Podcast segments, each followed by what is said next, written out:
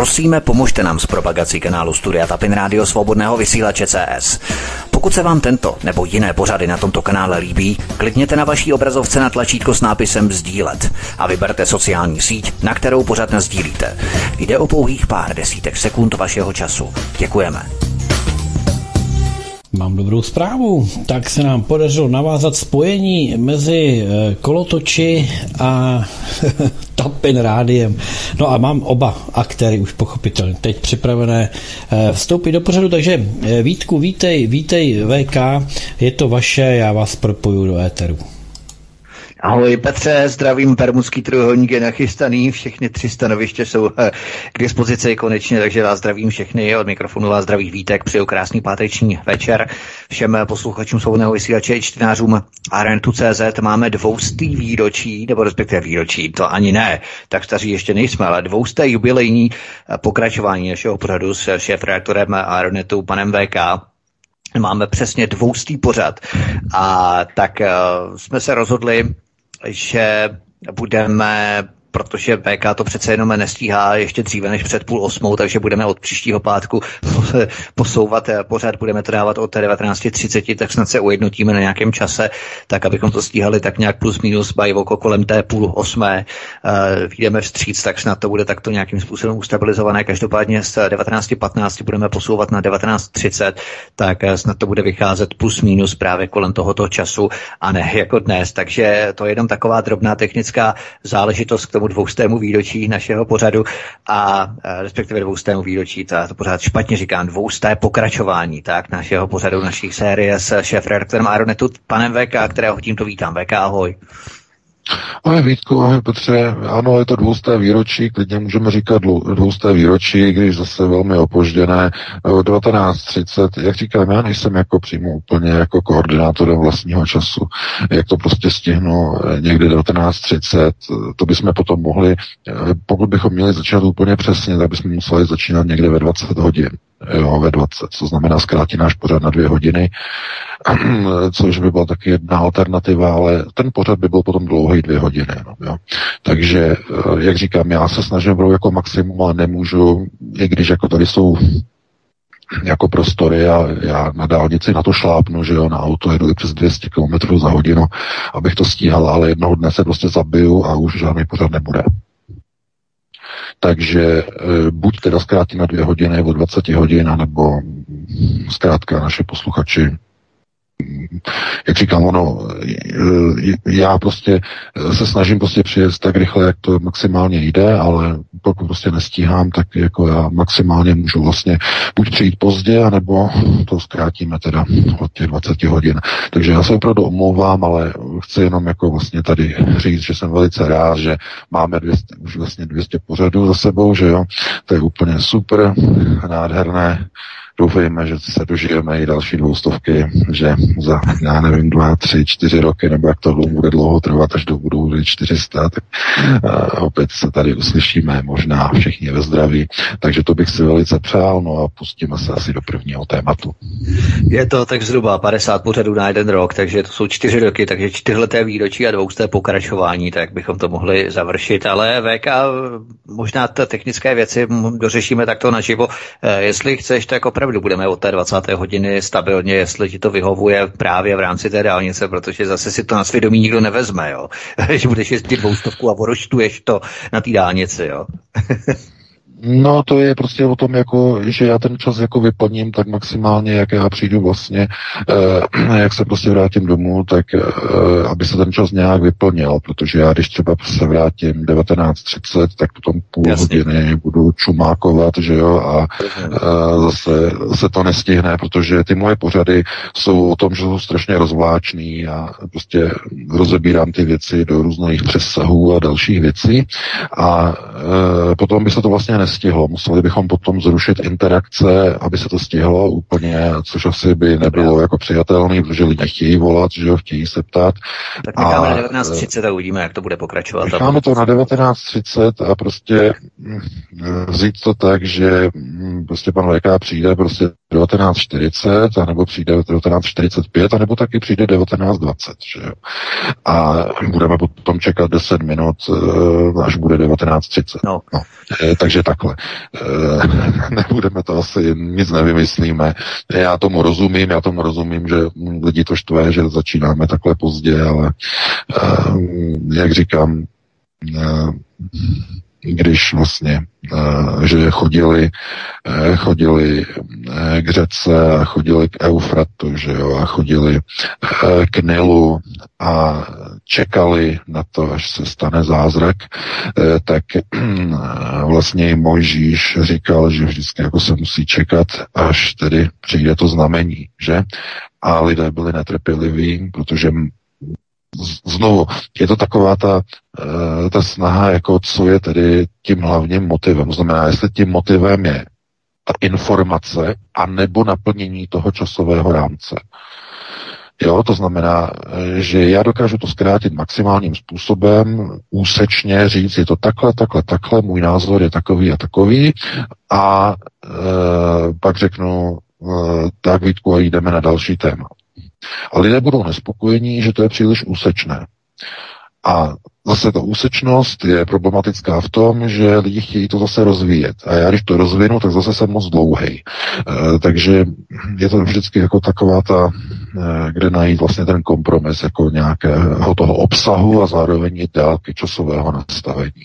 Jak říkám, pokud bych e, to měl někde rozpočítané, že prostě tady, tady, tady a tady a tady a tady ten čas, tady ten čas, jako jak se říká, jak, jako jsou prostě, e, že píchačky, to znamená, já nevím, 6 6.00, že jo, nebo 5.59 eh, a nějaký vteřiny.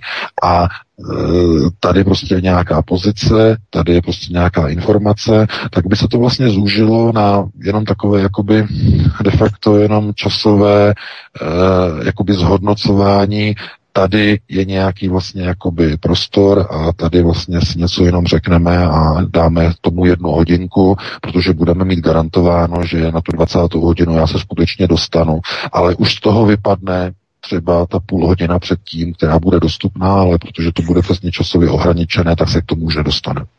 Takže já bych to nechal na těch 19.30 a vrhneme se asi do prvního Určitě, tématu. Ano, pardon. Jako, jenom chci ještě říct, jenom chci ještě říct, že uh, jako je to důležité, protože jsme dostali do redakce se, dneska jsme byli zavaleni úplně maximálně z celé, nevím, co se, tam, co se to tam u vás děje. To je nějaká kampaň, nebo co se prostě děje. Eh, to je eh, celá republika, je zapráškovaná. Nad celou Českou republikou se práškovalo na Plzeňsku, na Olomoucku, no, obligátně na Brněnsku. My jsme dostali přes dvě stovky e-mailů z celé České republiky na tohle téma. Lidé vybíhali z domů a fotili si prostě chemtrails, zatemňování oblohy. Jasná, krásná, nádherná, jasná obloha že to je, to musíme probrat. Já bych to probral jako, vím, že to je zase začínáme pozdě ještě extra téma, které ani není dohodnuté, ale já bych to do toho chtěl jenom velice krátce, třeba 10-15 minut probrat, protože to je naprosto zásadní a klíčové, takže jak bychom se dohodli, Vítku, nevím, jak se na to díváš. Určitě tak to probereme, ale máme potom fakt už jenom tu hodinu, jo, tak uh, pak to musíme zkrátit ta tři témata, která máme nějak, ale v pohodě. No, Dobře, eh, protože tohle je vlastně klíčové. Eh, lidé vlastně si všímají toho, co se děje. Eh, to znamená, vyjdou ven, nebo se dívají z okna a najednou prostě slyší prostě jako buď nízkoletících letadel, ale to bylo ještě minulý rok. A teď se to znovu vrátilo jakoby do vysokých letových hladin a vždycky to má stejný scénář. Ráno je nebe modré jako šmolka úplně krásně jasno. Co se stane? Najednou začnou létat letadla, protože je rozjasněno, svítí slunce, že je modrá obloha, krásná modrá obloha. Začnou lítat letadla a začnou práškovat. Cik, cak, cik, cak. To začnou pokládat koberce. A během hodiny, hodiny a půl je ta původně krásná, modrá, jasná obloha s tím sluníčkem zapráškovaná těma eh, aerosolama a vzdušné proudy je roz, rozpijou, jakoby rozpíjí jako piják, je prostě rozpijou, rozpráší po té obloze a najednou ta obloha je jako mlíko. To znamená, to je to typické zatmívání oblohy, ten, glo, ten proces global darkening. Mluvili jsme o tom, že v roce 2016 John Brennan o tom hovořil uh, Stratospheric Aerosol Injection program SAI, to znamená, že to je ten program, který běží celosvětově. Ale co jako se neví, že všechny vlády, které přistupují k moci a které jsou zvoleny, podepisují. Každá vláda, která je zvolena, podepisuje z globalisty dohody o umožnění letových prostorů a letových e, přeletů za účelem modifikace počasí nad jednotlivými zeměmi. Všechny vlády to podepisují. Stejně jako němečtí kancléři a kancléřky podepisují takzvané e, kancelářské akty e, po druhé světové válce, naprostá odanost tedy vládě Spojených států tak e, stejně tak i jednotlivé vlády podepisují tenhle ten, e, oni tomu říkají e, globální harmonogram e, ovlivňování příčin oteplování na planetě. Ten název teď si přesně nepamatuju. A dávají souhlas, že za účelem ovlivňování, tedy změn a modifikace počasí, budou tedy umožňovat jednotlivé vlády přelety nad svými územími v případě jasných, eh, jasného počasí. Proto si všimněte, že kdykoliv je jasné počasí, okamžitě vzlétají civilní letadla, vyletí do výšky 10-11 kilometrů, prázdná letadla, mimo letové plány a začínají práškovat. Sem tam. Podívejte se na, ta, na ty šokující fotografie v posledním článku na Aeronetu. Spadne vám brada. Tohleto se děje před volbama včera. A nikdo z politiků, teď mluvím o těch hlavních politicích, kteří jsou v poslanecké sněmovně, nikdo tohleto téma v poslanecké sněmovně za celou dobu nenadzvedl. Proč se práškuje nad Českou republikou? Kdo k tomu dává souhlas? Které společnosti to zajišťují? Proč? Z jakého důvodu? Tohle je opravdu vážné téma. A proto já bych chtěl eh, jako i tohleto téma posunout eh, jak tedy na bedra národní demokracie, tak i na bedra Aliance národních sil a rovněž a zejména na bedra Lubomíra Volného a Volného bloku. Aby toto téma v zájmu lidu České republiky začali probírat protože tohle to už nejde opravdu akceptovat. Kdykoliv se krásně rozjasní obloha, okamžitě startují letadla a začínají zatemňovat a provádět modifikaci počasí nad Českou republikou. Ty fotografie jsou usvědčující důkazy. Tohle to opravdu se dělo donedávna jenom ve Spojených státech nad velkými aglomeracemi, nad velkými městy ale děje se to teď už i v Evropě a zejména teď nad eh, Českou republikou. Máme ale informace i ze Slovenska, to je tam i u nich samozřejmě, ale tohle to jako opravdu už přesahuje všechny meze. A teď, co je důležité, to je naprosto klíčové. My jsme totiž dostali do reakce eh, zajímavý poznatek od jednoho našeho čtenáře, který nám napsal, že ano, že je to sice pravda, že klesá při zatemnění té oblohy, tady tím práškováním, to sluneční svit, eh, zhruba o 37% na eh, čtvereční metr, to je prý sice pravda a registrují to majitele fotovoltaických elektráren, kteří to jako vědí nejlépe, že? protože e, přímo digitálně e, ty řídící systémy to měří intenzitu dopadajícího slunečního záření a takzvaně výkon těch fotovoltaických panelů. Tam to vidí úplně přesně na tisícinu, to vidí přesně e, tu intenzitu slunečního záření. Tak zhruba o 37% to klesne. Ale co je hlavní, tak on použil UV metr, to znamená měřič intenzity ultrafialového záření. A při tom zatemnění klesne intenzita UV záření dopadajícího na metr čtvereční téměř o 70%, dámy a pánové. Je to nějaký 68,2,3. A to je neuvěřitelná informace. Protože jestliže dojde ke snížení dopadajícího UV záření při zatemnění oblohy skoro o dvě třetiny, ne skoro, úplně o dvě třetiny, že je 660%, to je více. Takže e, co to znamená? No, čtenář nám napsal, že mu to připadá, jako kdyby globalčeky usilovali o naše zdraví, protože všichni vědí, že UV záření způsobuje rakovinu kůže. Že? To znamená, mohlo by se zdát, že globalčiky mají strašnou péči o naše zdraví, aby nedopadalo příliš mnoho UV záření. No a samozřejmě, že mě to vrtalo hlavou, v redakci jsme se nad tím zamysleli a začali jsme pátrat na internetu a našli jsme neuvěřitelnou věc.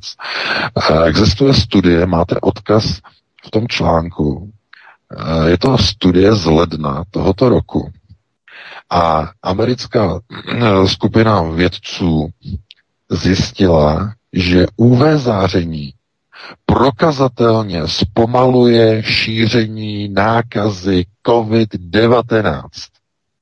Dámy a pánové, je tam na to studie. Naprosto seriózní vědecká studie. No proč? Z jakého důvodu? No co dělá UV záření? No v létě, když je silné UV záření, velice intenzivní, tak co se děje normálně, za normálních situací? No, nikdo nemá chřipku, že? V létě, i když taky teda výjimečně u některých zranitelných osob, starších lidí se může objevit chřipka i v létě, to jako pozor, to může jako výjimečně, ale v létě normálně respirační choroby nejsou, že? Nejsou. A teď někdo si myslí, je to, no to je kvůli tomu, že je teplo, že jo, takové to logické uvažování. No ale to není kvůli tomu, že je teplo, dámy a pánové. My jsme to ještě konzultovali s naším kolegou, s lékařem a i on nám to potvrdil. To není kvůli teplu. To, a to možná mnoho lidí ani vůbec neví. Vůbec ani netušíte, proč v létě nejsou chřipky, proč nejsou respirační onemocnění. No, tak ten důvod je kvůli tomu, že v létě je tak obrovsky silné, intenzivní ultrafialové záření ze slunce, tak obrovský výkon slunečního záření, že ty e, viry v atmosféře, když se šíří, když třeba lidé by vypeskli z pusy viry, že zakašlali, tak ty viry v té atmosféře nevydrží ani 15 vteřin. A ty jaderné buňky oni to nejsou buňky, ale ta jádra RNA uvnitř těch virů, tím ultrafialovým zářením jsou zničena během 15 vteřin. Z tohoto důvodu se v létě nemohou viry množit a šířit, protože UV záření je zlikviduje, zabije. A najednou, víte, co to znamená? Najednou to do sebe dokonale zapadá jako skládačka. Proč ti dobytkové globalčiky zatemňují oblohu? Oni potřebují snížit dopadající UV záření na planetu, aby se mohl šířit COVID. Aby se mohl šířit koronavirus. I v létě a i na podzim. Aby mohla být spuštěna pandemie. Znovu další podzimní. Z tohoto důvodu naprosto šokující odhalení, které zapadlo do sebe jako skládačka díky našemu čtenáři. Nás by to nenapadlo. On vzal UV měřák a změřil tuhle tu informaci. Když o dvě třetiny poklesne UV záření na metr čtvereční, je jasné, že mnoho z těch virů přežije, nebo to skoro ani nemá vliv, že na ně protože to UV záření už je tak nízké pod tou zatemněnou oblohou, že ty viry se mohou bez problému šířit a množit. A ta studie to potvrzuje. Takže to je zásadní informace. To je něco neuvěřitelného. A opravdu je třeba si uvědomit, že ten prostor, ve kterém žijeme, je opravdu, je opravdu hrozný a děsivý pokud bychom se měli podívat na to, co oni provádí, jaké pokusy na nás provádí globalčiky, tak v tomhletom světě, v tomhletom životě, ve kterém žijeme, v této iteraci by se nám vůbec ani nadále nechtělo vůbec žít. Provádí na nás pokusy píchají do nás zkušební roztoky. Kdo si nenechá vpíchnout roztok, eh, je omezen na občanských právech, na ochraně pohybu. Je to doslova jako v éře nacismu, což tedy se odkazují na ten včerejší článek, tomu se určitě ještě dostaneme. Takže já bych tady to téma takhle uzavřel a pustíme se hned do toho regulérního prvního tématu. Uvidíme, jestli to třeba zkrátíme, možná vezmeme dvě témata, uvidíme, eh, že to třeba slučíme do jednoho. Každopádně začneme u našich eh, bratrů Slováků na východě. Slovensko má totiž v nemocnicích už přes 500 lidí hospitalizovaných s koronavirem, ale 83% z nich je anebo není plně očkovaných. RTVS totiž dementovala výrok moderátora. Jenomže v sobotu Národní centrum zdravotních informací navíc oznámilo, že z více jak 6 000 PCR testů jich bylo více jak 10% pozitivních. Jenomže všech 100% pozitivních PCR testů pocházelo z plně očkovaných osob. Slovenská mainstreamová média údaj ze soboty z tiskové zprávy a Národního centra zdravotní informací vynechávají a, po, a vynechávají a vypouštějí, aby si Slováci nezačali opravdu klepat na čelo nebo ťukat na čelo, že taková komedie už opravdu nemá naprosto žádné obdoby. Soutěž o zlatý koronáč tak zatím vyhrává země pod Tatrami. Izrael je druhý. Takže 100% pozitivních pocházelo od plně očkovaných osob. Ty zprávy jsou naprosto stejné jako v Izraeli, jak jsme řešili minulý týden. Mainstreamu se tu přehradu daří ještě držet, ale už to pro boha nemůže držet přece dlouho, protože ty informace pronikají fakt do mainstreamu a mnoho lidí, já jsem právě četl od doktora z IKEMu Jana Pirka, který má také problémy a on říkal, že i spoustu civilizovaných lidí, takzvaně civilizovaných lidí, eh, kteří byli jaksi poslušní tomu režimu, tak eh, jsou téměř, se ocitají téměř na okraji občanské neposlušnosti, jak on to popisoval. Jo? To znamená, že i eh, jaksi lidé, kteří byli konformní s tím režimem, už se začínají bouřit. No ano, samozřejmě, protože to začne, začíná už um, ovlivňovat uh, jejich život ve velkém rozsahu. Už to není prostě jenom dočasná záležitost, i jim začíná dokázat, že to bude permanentní, nebo je minimálně plánováno, aby to bylo permanentní. A to, co je důležité z toho článku, tedy, že v pátek měli, nebo minulý pátek měli na Slovensku 100% pozitivně otestovaných z řad plně očkovaných, tedy plně otestovaných pomocí PCR testů, pak tam mají ještě antigenní testy, to je něco jiného, ale u těch přesnějších nebo údajně přesnějších testů měli minulý pátek 100% eh, těch, kteří byli otestováni jako pozitivní pomocí PCR, tak z toho objemu těch pozitivních jich 100% bylo plně očkovaných. Dámy a pánové, znovu, tohle to už není věc, eh, která by byla ohraničená jenom alternativou, alternativními servery a eh, alternativními rády. Tohle to už se dostává na mainstream a mezi takzvanou mainstreamovou veřejnost. Už jim to připadá již i veřejné, jako veřejnosti, jako širokému mainstreamu, to začíná připadat úplně nenormální. Naprosto nenormální. Znovu je třeba si zopakovat, a je to třeba zopakovat všem politikům, všem zastáncům očkování, všeho možného, vy jste všichni očkovaní, že? No tak jak, jak to, jak je možné, že jste stále uh, se můžete nakazit? Že stále jste zranitelní. A jak to, že stále šíříte i vy, když jste očkovaní, šíříte nákazu? A oni to argumentují tím, že no jo, my jsme očkovaní, ale my díky tomu alespoň nemáme těžký průběh toho onemocnění. To je, to je, prosím vás, dámy a pánové, to je jediný argument, který dnes zastánci očkování mají.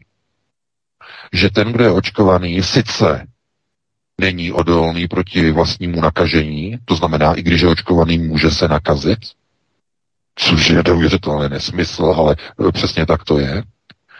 A i když je očkovaný, tak šíří a může šířit virus, což je taky neuvěřitelná informace. Ale nejenom to. Tohle to všechno je známo a oni už nemají zastánci očkování žádný jiný další ochranný a obraný argument na dobré jméno vakcinování. Nemají. Takže jaký má jediný argument? No tvrdí a navíc něčím, co není ani zdokladovatelné, nějak tedy průkazně, ale tvrdí, že tedy díky tomu očkování, alespoň ti očkovaní lidé, když teda nemají imunitu a ani nejsou bezinfekční, tak alespoň mají garantováno, že nebudou mít těžký průběh až, nebo když onemocní. A e, na tady tu argumentaci už e, lze reagovat následujícím způsobem. No dobře, v tom případě, když tedy vy jste se nechali očkovat kvůli tomu, abyste měli nízký průběh onemocnění a nákazy, abyste neriskovali nemocnice, tak laskavě nechejte i na mém rozhodnutí tohleto riziko podstoupit a když to potká mě, no tak si půjdu prostě do té nemocnice lehnout. Protože do toho už vám v podstatě nic není jak těžký budu mít já průběh, jestliže budu neočkovaný. A proč? Z jakého důvodu? No, protože vy jste očkovaný a taky se můžete nechat nakazit. Protože vás před nákazou ta vakcína neochrání. A i vy můžete šířit virus, i když jste očkovaný, protože ta vakcína vám neposkytuje bezinfekčnost. Takže čím, milý pane, my dva, vy jako očkovaný, a já jako neočkovaný, v čem se lišíme? V ničem. A co to znamená? No, že tím, milý pane, čím jste se naočkoval, to je šmejt, který vám neposkytuje ani imunitu, ani bezinfekčnost.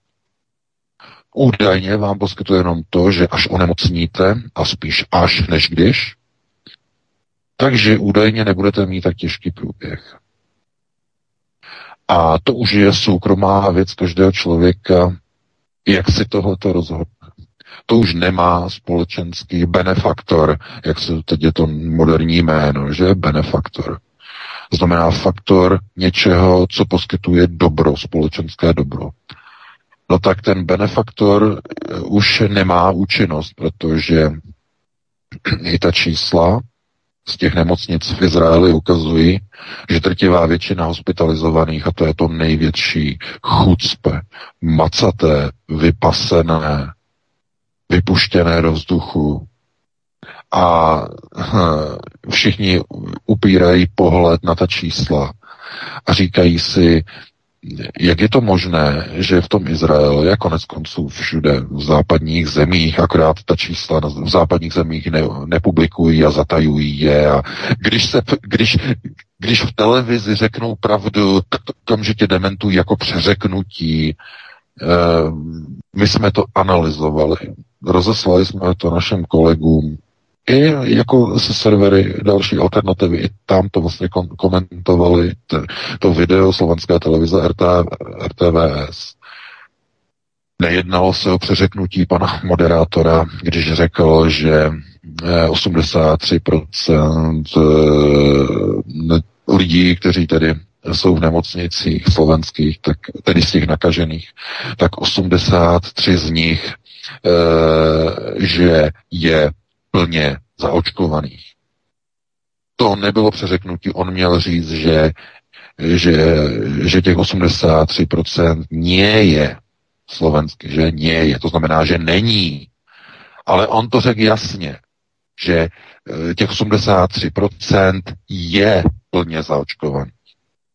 No a dámy a pánové, víte, jakým způsobem i na televizích, na té slovenské RTVS, víte, jakým způsobem se komentují nebo odříkávají zprávy a informace.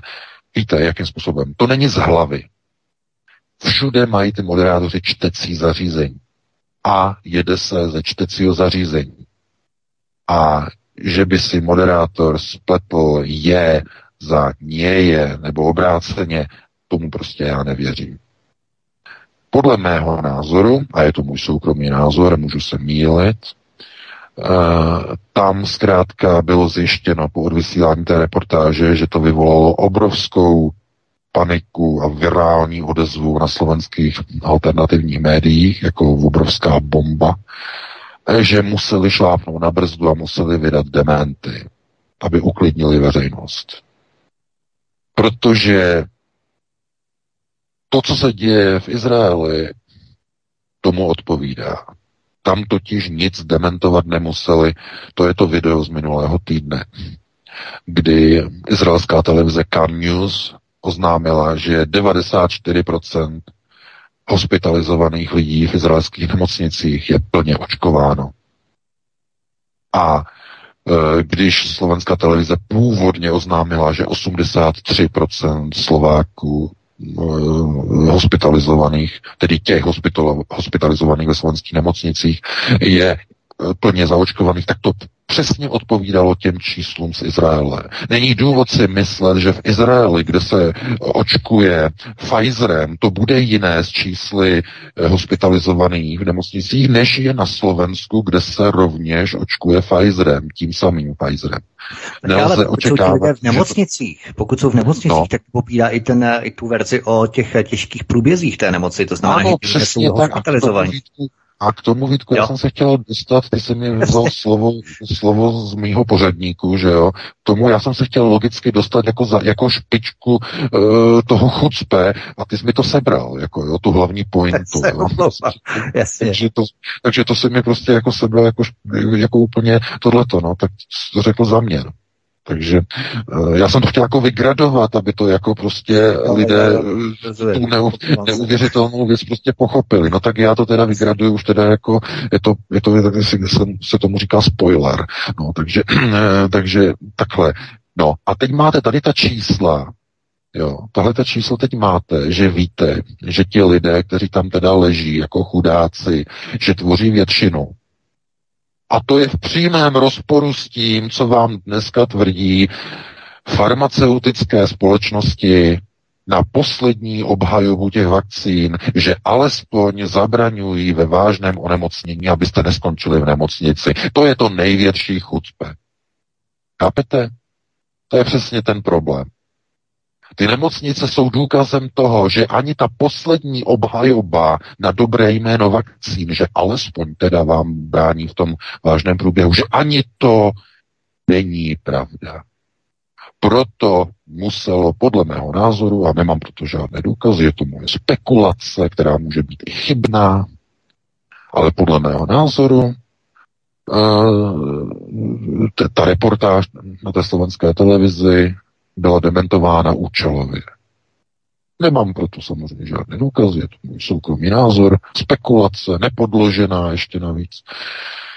Ale musíte se nad tím zamyslet sami, protože víte, jak to funguje, víte, že ti moderátoři to neříkají z hlavy, ale ze čtecího zařízení, to znamená, někdo tam napsal na to čtecí zařízení špatně, že tam místo je napsán je, je, nebo obráceně. E, to, chápete, to už jsou takový kauzus belli, že jo. Asi tak by se to, může, se to dalo nějak komentovat. A e, to asi není přesně to, čím by měly být tedy e, vakcíny obhajovány. Ty vakcíny by měly mít původní funkci, že jo, původní vakcíny, ty staré vakcíny, klasické, ještě ty komunistické, že jo, se srpem a kladivem, e, no, sovětské vakcinace, že to znamená, očkovalo se proti tetanu, očkovalo se proti tuberkulóze, očkovalo se proti spalničkám, proti zarděnkám, eh, očkovalo se eh, proti eh, obrně, dalším, proti kde jakýmu moribundu se prostě očkovalo. A ono to fakt jako fungovalo. Fakt to fungovalo, tak jako když se někdo potom zranil, že jo, o rezatý hřebík, že jo, v dospělosti a měl a tu tetanovku, nebo někde prostě se někde hrabal v něčem, že jo, přišel do kontaktu se zeminou, že jo, někde třeba na zahradě, že jo, kopal studnu, odřel si ruku nějaký ostrý kámen, že jo, dostala se mu tam zemina, tohleto, a díky tomu, že měl tu tetanovku, no tak neonemocněl tím tetanem. No, tak to tam měl, takže to fungovalo. A dneska Dneska je to tak, že do vás, a to, prosím vás, a to byly většinou, ne vždycky, ale většinou i ty komunistické vakcíny byly jedno, jednocyklový, jednorázový. Nebyly, že přijďte za týden znova. Ne, jednorázový, jednocyklový. A dneska je to tak, že musíte mít jednu dávku, potom počkáte 28 dnů nebo 30, přijdete na druhou, ono se uvidí, ono se rozsvítí a oni vám za 6 měsíců řeknou, přijďte na třetí, přijďte na booster a pak se řekne, hm, přijďte ještě na čtvrtou, protože ono kdyby náhodou, že jo, a tohleto, a pak přijdete na pátou. To znamená, co to má znamenat. A kdy, chápete, kdyby to alespoň fungovalo, a vy, vy máte všechny tyhle dávky, že jo? A e, čím disponujete? Zeptejte se těch očkovaných, těch obětí, těch pokusných e, objektů nebo subjektů vivisekce. Tohle to už je, jako připomíná vivisekci. To znamená e, laboratorní pokusy na živých objektech subjektech, že? E, protože e, oni dostanou tolik látek do sebe a oni stále nemají imunitu. To znamená, stále se můžou nakazit. A navíc stále jsou infekční, stále můžou roznášet virus. No co to má znamenat? Co to je za nesmysl? To přece vůbec nejsou vakcíny. To je parodie na vakcíny. Vakcína, která vám neposkytne a nevytrénuje imunitu, to není žádná vakcína, to je komedie na vakcínu. A tohle to by měl každý politik říct. Ten politik, který bude zvolený do čela nějaké té vlády po volbách, by měl zavolat pana Burlu, z Pfizeru, zavolat si ho na koberec a říct mu, jak to, že, vy, že ty vaše sračky, které nám tady prodáváte, jak to, že lid...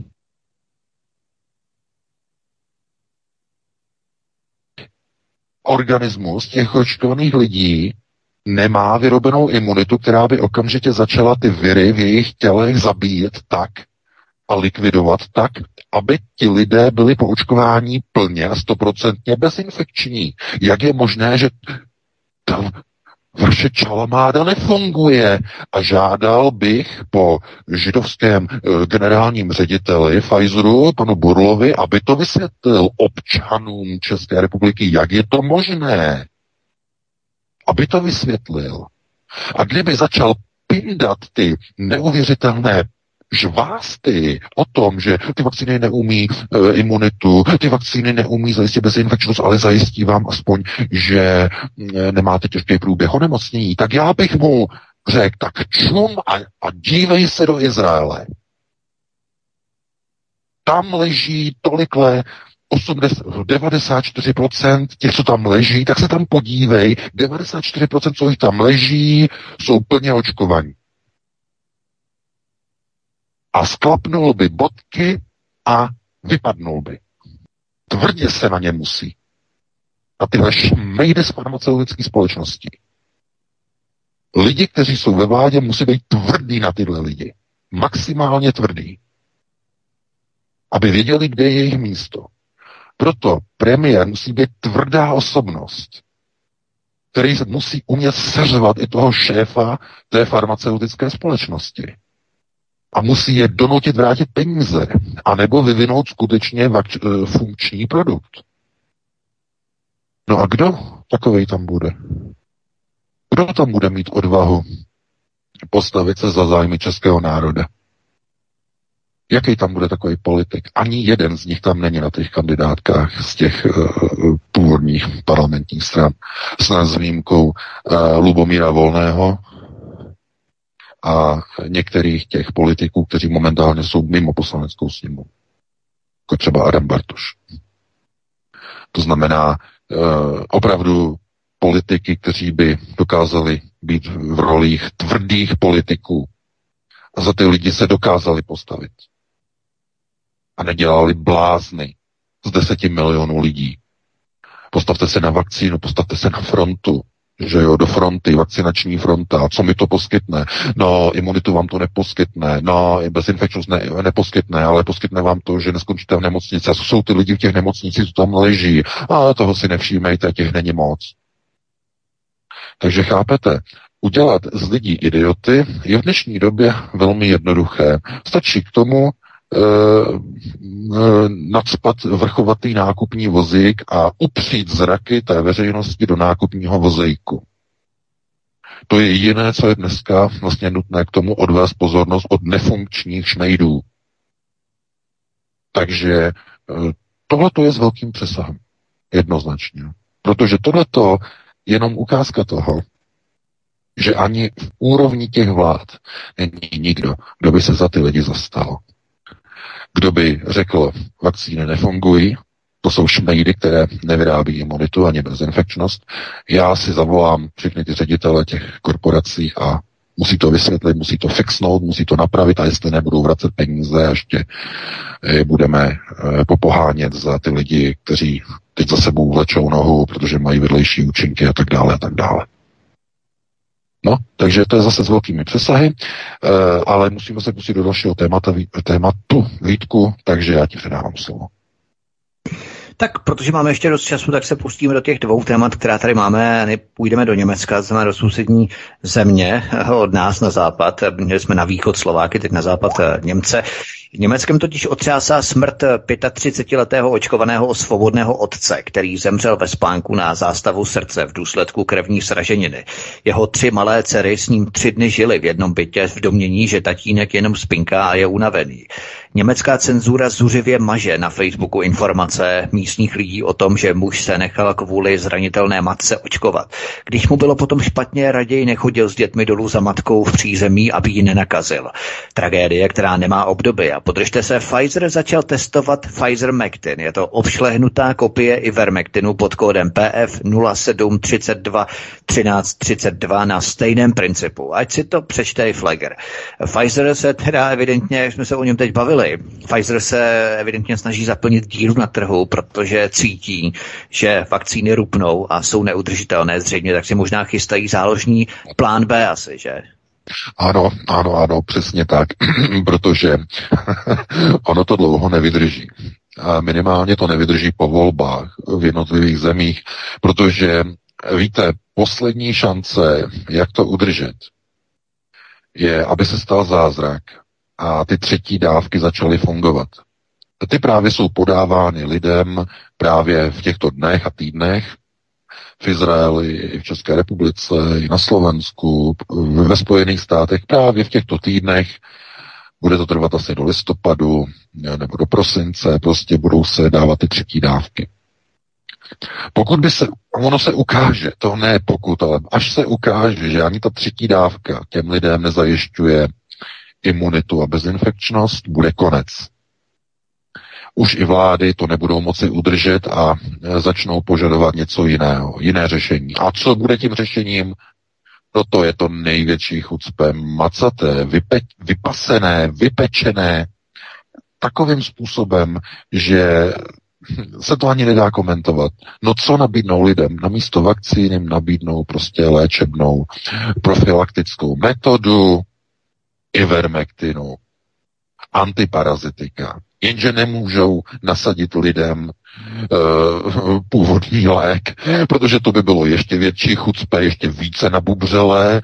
To znamená, že aby nebyli za debily, tak oni musí vyrobit něco, co je úplně to samé, ale musí to mít nové jméno, uh, originální jméno Pfizeru, a bude to prodávané za mnohem více peněz, než je generické léčivo Ivermectin. To znamená, to se prodává za 0,0 nic a tohle to bude nové bude mít všechny copyrighty a tak dále a bude to nové úplně, takže to bude stát několik tisíc korun. No, na toho pacienta. No a kdo to zaplatí? No to zaplatí zase pojišťovny, že? a to znamená kdo? No to znamená daňoví poplatníci zase znova, že? Takže takhle oni to mají prostě jakoby systémově nastavené, ale uh, ty vakcíny, které oni napustí do všech těch lidí, ty nebudou jenom tak jednoduše odpískané. Nemyslete si, že oni prostě někdy jako řeknou, no vakcíny nefungují, už je nebudeme používat. Ne, ne, ne. To je omyl, protože oni budou potřebovat de facto zachovat potřebu neustálých přeočkování a tím pádem neustálého evidování covidových pasů a pohybových eh, sledovacích systémů. To znamená, Oni si připravují už plán B, dámy a pánové. Zaregistrovali jste, co se děje v České republice vedle tedy té dezinformační kampaně ohledně předvolebních kampaní jednotlivých politických stran, které odvádí pozornost od toho, co se děje v České republice? Víte, co se stalo? V České republice byla zaregistrována první kauza, první případ tačí chřipky. Ano, tačí chřipka v České republice je zpátky. Takže co to znamená? No, přípravná fáze. Až skončí covidiáda, přijde ptákiáda. to je, nemyslete si, tohle to je všechno mají to všechno připravené. Eh, farmaceutické společnosti eh, jsou hlavním nástrojem na udržení pandemie a jestli bude mít název COVID-19 nebo e, nějaký jiný název, prostě nějaké jiné pandemie, tak je to pouze jenom záminka, protože oni budou potřebovat najít systémy, jak těm, kteří budou někde nemocní, dát nějaké řešení, aby, aby jich neumíralo tolik, protože by to škeredě ukazovalo na účinky vakcín, které v podstatě nefungují, takže když se někdo dostane do nemocnice, tak oni mu tam dají Ivermectin. Ale nesmí se jmenovat Ivermectin, ale bude se jmenovat Pfizermectin že Pfizermectin. E, a oni ho potom propustí a oni řeknou, vakcína u něho zafungovala. Chápete? Oni ho z toho vyléčí, řeknou, vidíte, vakcína zafungovala. My jsme mu dávali v té nemocnici jenom nějaký čajík, oni to nepřiznají, že jo. a jemu ta vakcína pomohla. Takže tohle je takhle to no, jako e, systémově připravené. E, ten lék nebude šířen způsobem, jako že tak a teď prostě ho rozšíříme a místo vakcín budeme dávat e, prostě Pfizer McTin. Ne, ne, ne, ne, to oni si nechají jako pojistku pro ty případy, které oni budou potřebovat. To znamená, aby to nekazilo to dobré jméno když to není dobré jméno, ale e, tu hlavní e, mediální podobu té vakcíny ve smyslu toho, že když teda má aspoň teda chránit lidi před těžkým průběhem, tak přece nemůžou mít těžký průběh nemocnici. To by bylo potom opravdu jako nestravitelné e, pro ty farmaceutické společnosti. Z toho důvodu Pfizer začal vyvíjet vlastně kopy Ivermectinu. Přesně z tohoto důvodu.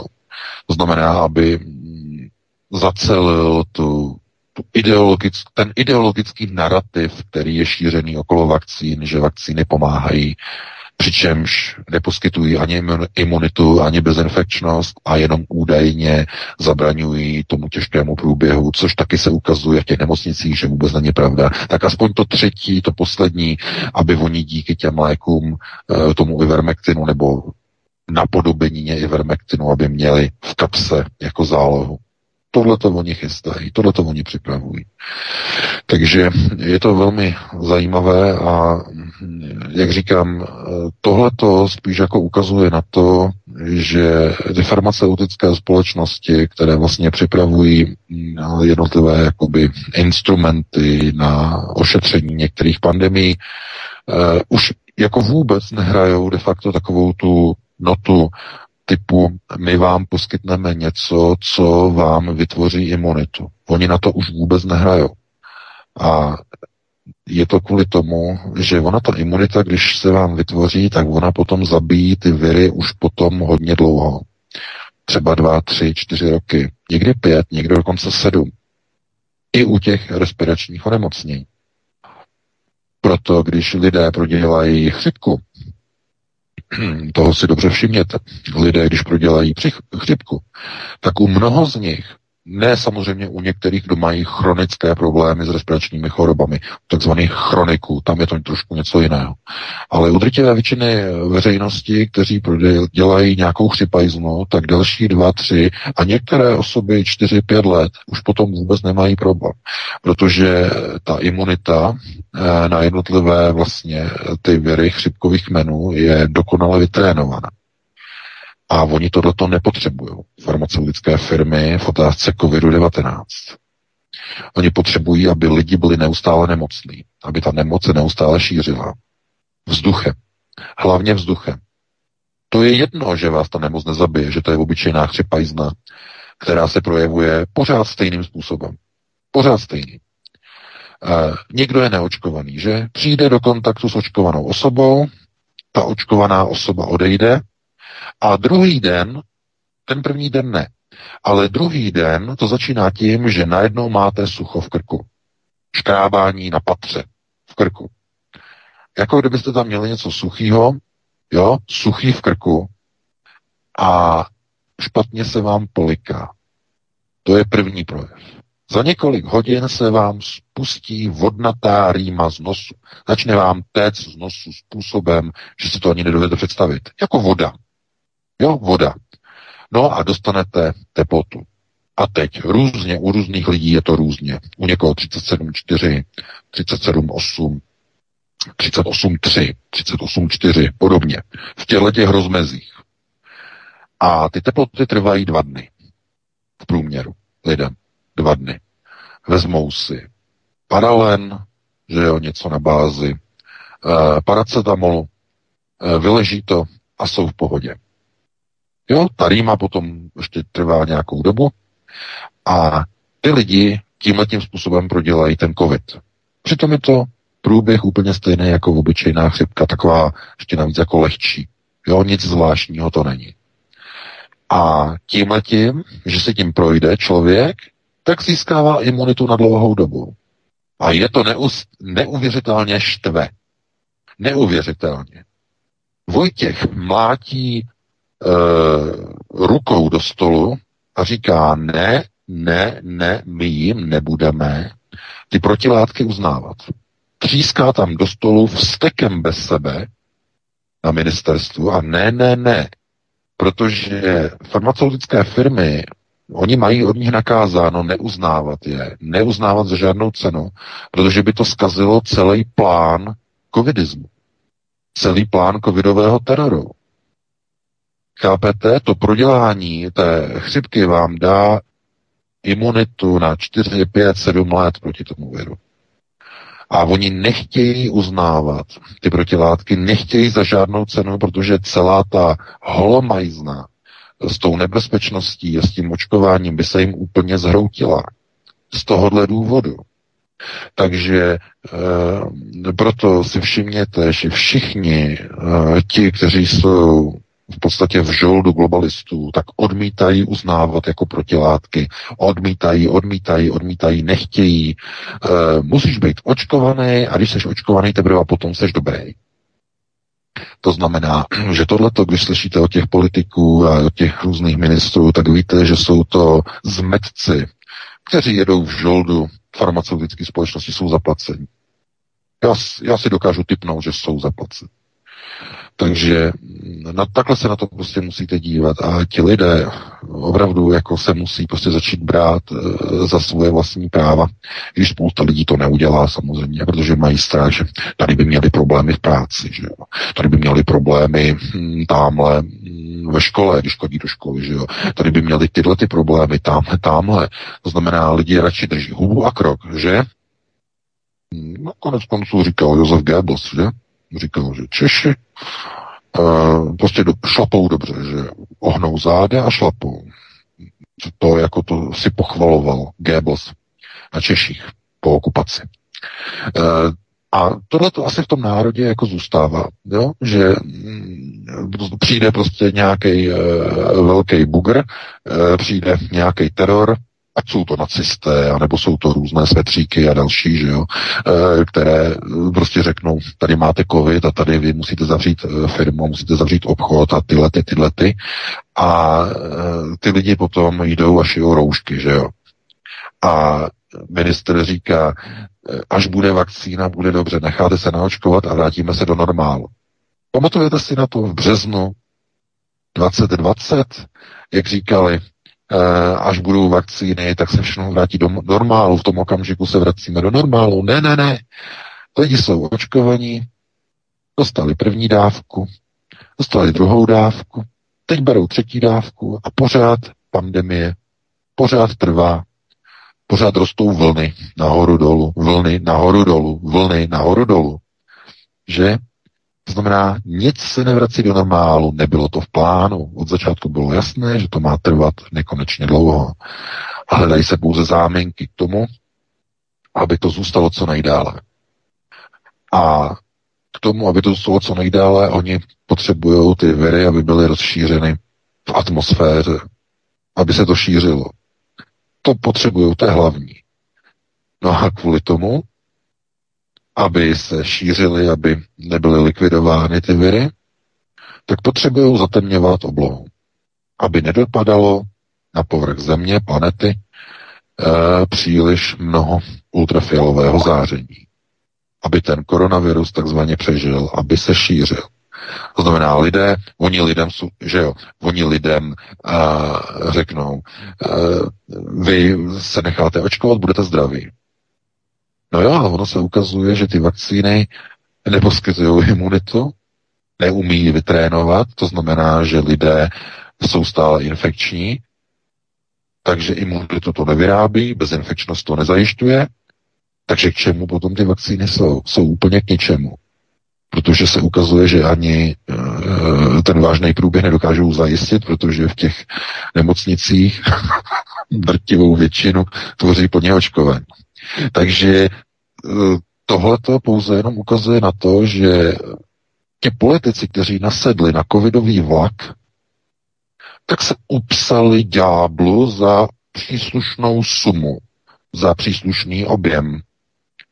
A teď oni mají za úkol ten covidový teror udržet za každou cenu.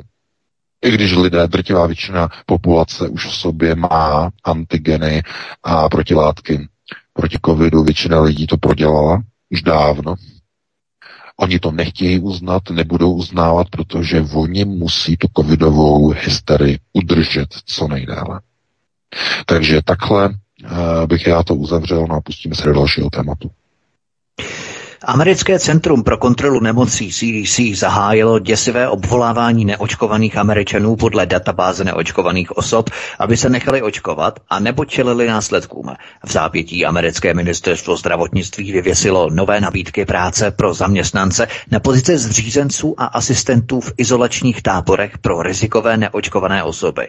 A navíc FIMA začala po celých Spojených státech chystat ke zprovoznění interneční tábory pro miliony Američanů. Proč pět zemí bývalého britského impéria združený v alianci Five Eyes realizuje nejděsivější kopie nacistických procesů řízení obyvatelstva z dob Třetí říše. Takže internační koncentrační tábory pro neočkované ve Spojených státech, eh, to, ty též tábory v Kanadě jsou, máme tady odkazy, ty též tábory jsou také v Austrálii, myslím, že v um, Novém Jižním Walesu, mám takový pocit v Melbourne, ano, mám tady článek dokonce v Melbourne v Austrálii uh, a v dalších uh, lokalitách připravují se také ve Velké Británii. Jednoduše země Five Eyes pokračuje tedy čtvrtá říše s naprosto jasným rukopisem. Ano, Naprosto jasným rukospisem doslova jsme mohli říct čtvrtá říše, že pokračuje z, původně z té třetí. Uh, to znamená ty odkazy na ty nacistické procesy řízení po druhé světové válce, uh, kdy bývalí pohlaváři nacistické říše se plynule přesunuli do anglosaských zemí. Uh, to uh, takhle. Uh, odkazovat se pouze na operaci Paperclip by bylo naivní, protože ty přesuny probíhaly do Velké Británie, do Austrálie, do Nového Zélandu. Konec konců eh, industrializace Nového Zélandu po druhé světové válce byla řízena eh, německými, bývalými německými inženýry, stavebními architekty, eh, lidmi z průmyslu Nový Zélandy a Austrálie. To znamená, tam všude oni měli svoje působení tam všude. A e, ty zákulisní vlády, ty stínové vlády nacistického řízení, přičemž Majestic 12 je asi tím nejslavnějším, uh, protože to napojení na nejvyšší proces okultního řízení, minimálně tady na syndikát, e, přístupy k technologiím jiných civilizací u nich, tedy po roce 45, především 48-49, kauza Roosevelt a další, tam se ukazuje, že oni se rozhodli v této chvíli, že uskuteční v podstatě to, co bylo původně plánem Třetí říše. Ale tady je to s obrovským mohutným přesahem. Znovu si musíme říct, že koncept globalizace, tedy světového sionismu, je konceptem, nebo hlavním konceptem eh, vzniku jednotné světové vlády. Znáte určitě pod mnoha názvy jako New World Order nebo, nebo Nový světový řád, případně ten, ten skvělý, úžasný, odvážný nový svět, Brave New World. To má mnoho eh, názvů a mnoho přirovnání a podobenství. Dokonce existuje ještě jeden název, tomu se říká New Age, to znamená nový věk, eh, který je taky jednou z variant označení téhleté éry, téhle doby. A oni de facto sdílí eh, jeden, jeden zásadní moment, jednu zásadní tezi, že v těch nejvyšších procesech okultního řízení mezi nimi není žádný rozdíl to je ta nejděsivější pravda, kterou můžete získat minimálně tedy v prostoru alternativy. Znamená, mezi světovými sionisty a těmito nacisty není naprosto žádný rozdíl. Naprosto jedno a to tež oni jest. A tohle je možná jakoby zděšení a pro mnoho lidí nepochopení, že přece jak nacisté mohou mít něco společného se světovými sionisty. Vždyť přece nacisté zabíjeli židy v druhé světové válce, každý to tak ví, každý to tak zná, e, to nedává smysl.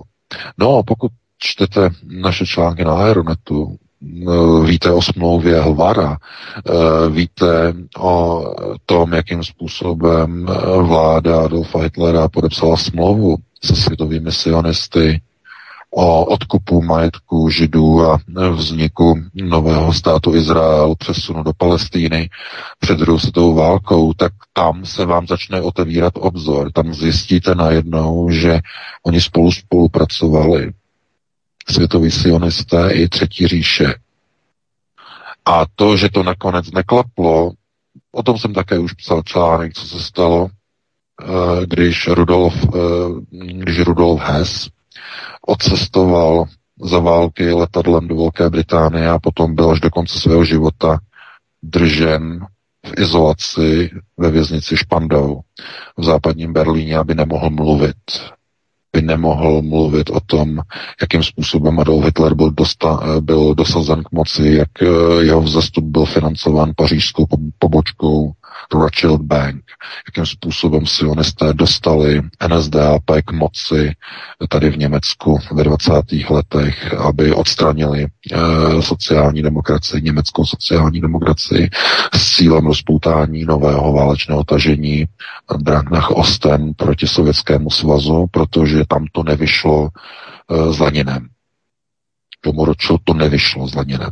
Lenin nežil příliš dlouho, byl odstaven, nebo nejen odstaven, eh, zemřel a byl eh, nahrazen někým, kdo neměl nastoupit, byl nahrazen Josefem Vysarionovičem Stalinem, který zpřetrhal eh, s domem Rothschild veškeré vztahy. To měl napravit Adolf Hitler. Proto byl pařížskou pobočkou Rothschild Bank zafinancován, dosazen k moci v Německu v 1933. Takže to jsou takové ty informace, mm, které jsou s těmi velkými moutnými přesahy, hrozivými, které se nedozvíte nikde v žádných eh, oficiálních zdrojích, to jsou pouze alternativní zdroje, eh, které jsou banned, které jsou zakázané, nikde se nesmí veřejně mm, uveřejňovat jako pravdivá informace o e, dějinách, nikoliv o informace tzv. hezatorie, že hezatoria e, české historie. Hezatoria je, je školní, školní historie, která je samozřejmě falešná, sfalšovaná. E, psaná vítězy, ale ještě lépe řečeno, historie je psána architekty procesu řízení to je ještě horší než jenom vítěz. Kdyby to byly aspoň vítězi, tak ten vítěz řekne aspoň pravdu. Hezatoria je, je nejodpornější věc, kterou uh, světový sionistický systém zavedl do informační politiky vzdělávání západních civilizací. To bylo na dlouhou diskuzi, na dlouhé povídání. E, proto mm, i v té vlastně dnešní době je důležité se na to dívat, že e, ty nejvyšší procesy okultního řízení jsou řízeny nacisty, kteří se v ničem neliší ve svých procesech řízení od e, domu Sion. Naprosto v ničem. Jedno a to též jest. A pokud tomu nevěříte, tak si nalistujte jedno video, jedno velice sladké, sladoučké video, a, které před dvěma lety 2019, a možná už je to tři roky, už si na to nepůjdu přesně. Je to video e, izraelského židovského rabína, e, který byl natočen tajně na video, jakým způsobem oslavuje a velebí Adolfa Hitlera. Byl to, byl to obrovský skandál v Izraeli, ale byl to skandál kvůli tomu, že to video pouze zobrazovalo skutečnou živou přednášku rabína na Izraelské univerzitě, dámy a pánové. To video, to máte na Aeronetu, tam s českými titulky, jakým způsobem on tam vlastně obhajuje Adolfa Hitlera, že to měl, že správně to řešil, akorát teda jako, že měl smůlu, že nevyhrál válku a jinak měl dobré názory, říkal a ještě tam potom říkal o tom, že jak je dobré vlastně zotročit de facto palestince, že palestinci nejsou schopní si vládnout, oni jsou rádi, když jim vládneme, že jo, tady to, takže on je rád, že, že je zaměstnaný, že jo, že je pod náma, že my mu, že my ho řídíme, my mu řídíme život. A to video samozřejmě potom, protože se stalo na veřejnost, tak bylo eh, ten rabín byl někam odsunutý, ale to nebylo kvůli tomu, že by to byl skandál, to bylo kvůli tomu, že se to dostalo na veřejnost normálně, asi to nikdo nedovolí líknout eh, tady ta videa těch přednášejících na izraelských univerzitách. To si nikdo nedovolí, nikdo. To, že se to stalo, a bylo asi důsledkem nějakých osobních sporů s tím rabínem, někdo ze studentů asi eh, si šlápli prostě, jak se říká, na nohu a jsem mu chtěl pomstit, ale tohle to jsou prostě názory eh, rabínů na vysokých školách v Izraeli. a někoho to třeba šokovalo. Hodně lidí to šokovalo. I na mainstreamu potom, když to řešilo, tak eh, to video bylo šokující, eh, že nějaký rabín se může zastávat Adolfa Hitlera, ale to je právě jenom odhalení té pravdy. Ne té hazatorie, ale té pravdy. To znamená, Dům Sion a tyto nacistické procesy řízení jedno a to též jest. A to je pro mnoho lidí dneska i vlastně v konceptuální rovině velice těžké přijmout, a ne přijmout, eh, pochopit. Pochopit tu vztažnost ale bez pochopení těch tlustých knih, bez pochopení smlouvy uh, Havara, eh, bez uh, pochopení uh, procesu ve 30. letech vztahu mezi NSDAP a bankou Rothschild, není schopné ten obrázek si poskládat, protože nikde vás to ve škole nenaučí, nikde si o tom oficiálně ve velkých nakladatelstvích nepřečtete, takže to je potom obrovský velký problém. Mluví se o, to, o tom pouze na alternativě, na alternativních zdrojích a lidé potom jenom, někteří, mnozí ne, ale někteří valí oči a říkají, Ježíš Maria, no to já jsem nevěděl, že, že až takhle, takhle hluboko. No ano, nevěděli jste, protože jste se to neměli nikdy dozvědět, nebylo dovoleno. A není dovoleno to, že se to dozvídáte, je kvůli tomu, že uh, de facto alternativa narušuje informační prostor globalistů. Je to rušivé vysílání, které jim ruší jejich frekvence. To je třeba si uvědomit. E, takže takhle bych na to se odpověděl s velkým přesahem. No a máme, to bylo asi poslední téma, že předpokládám, máme 57, dáme si nějakou přestávku, nějakých 6, 7, 8 minut a potom bychom se pustili do telefonických e, volajících a do dotazů. Takže takhle bych ti předal slovo, Vítku. Určitě, VK, přesně tak. My se budeme na vás těšit, milí posluchači, až nám budete volat. Prosím, samozřejmě jako obligátně, většina z vás to ale dodržuje stručně. Nechci samozřejmě eh, naznačovat eh, jenom, že máte klást nějaké jednoduché otázky, pár slovy, to vůbec ne, ale prostě, aby se nikdo nerozkecal dvě, tři, čtyři minuty, to už je opravdu moc a potom nám píšete a zahlcujete nás e-maily, že tam necháváme někoho vypovídávat příliš dlouho a tak dále.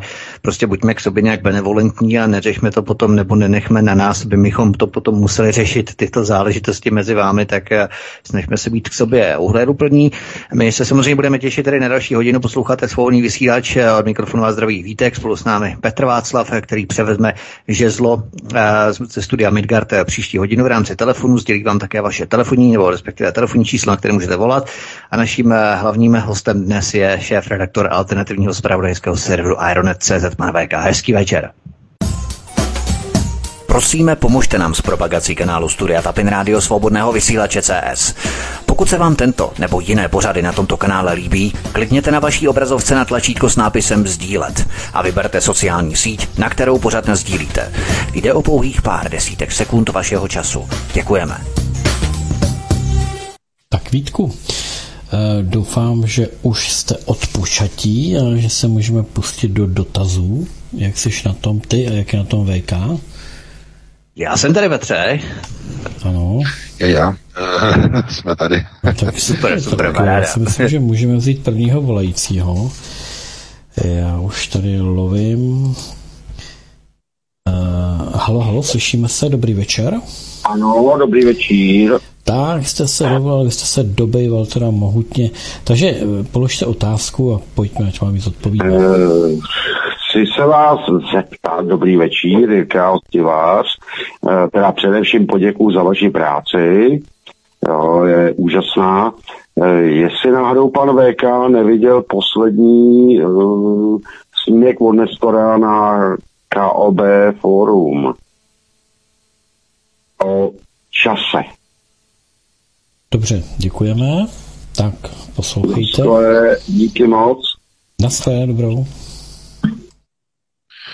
No já děkuji za dotaz, ale nečetl jsem. Já nemám čas procházet české servery celý týden. Já dokonce ani nestíhám naše pořady, abych se nezabil na dálnici, takže bohužel, jakmile, pokud mi to nikdo nepošle, a pokud to není nějak, eh, protože se dostáváme strašně moc e-mailů, Eh, administrátor, administrátor to prochází a vybírá věci, které jsou jakoby relevantní, protože dostáváme strašně mnoho spamu a nesouvisejících e-mailů, eh, tak eh, pokud se to ke mně dostane, tak já když si najdu čas, tak v průběhu dvou, tří týdnů se k tomu dostanu. Jo, pokud to není nějaká aktualita, pokud mi to administrátor neoznačí slůvkem e, aktuální, jo, nebo act, jako aktuální, tak prostě já nemám čas. Musíte si uvědomit, že my dostaneme do redakce denně přes 7 tisíc e-mailů. A když si vezmete, že den má 24 hodin a hodina 60 minut, a, tak eh, bych vlastně nedělal nic jiného, než bych jenom otevíral e-maily. Ani bych je nečetl, jenom bych je otevíral. Chápete, to se nedá zvládnout.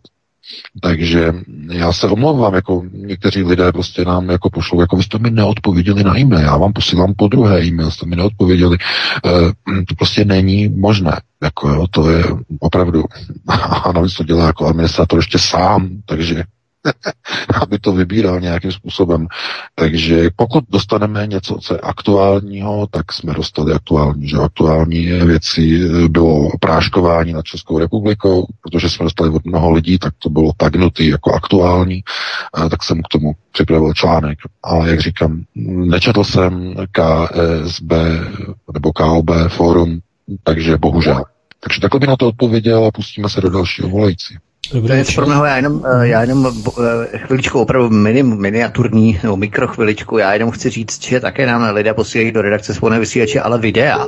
Jo, prosím vás, my opravdu fakt nemáme čas, my máme civilní práci během dne, potom samozřejmě naše partnerské nebo rodinné životy, nějaký ten soukromý čas, soukromý život a tak dále, k tomu rádiu se potom dostaneme v rámci vysílání, potom večer, uh, nějaké ty přípravné fáze na pořady, zdrojování, překládání materiálu, to děláme někdy pozdě večer brzo ráno, prostě aby jsme neomazovali uh, rodinu a nebo civilní, uh, civilní job jako během dne.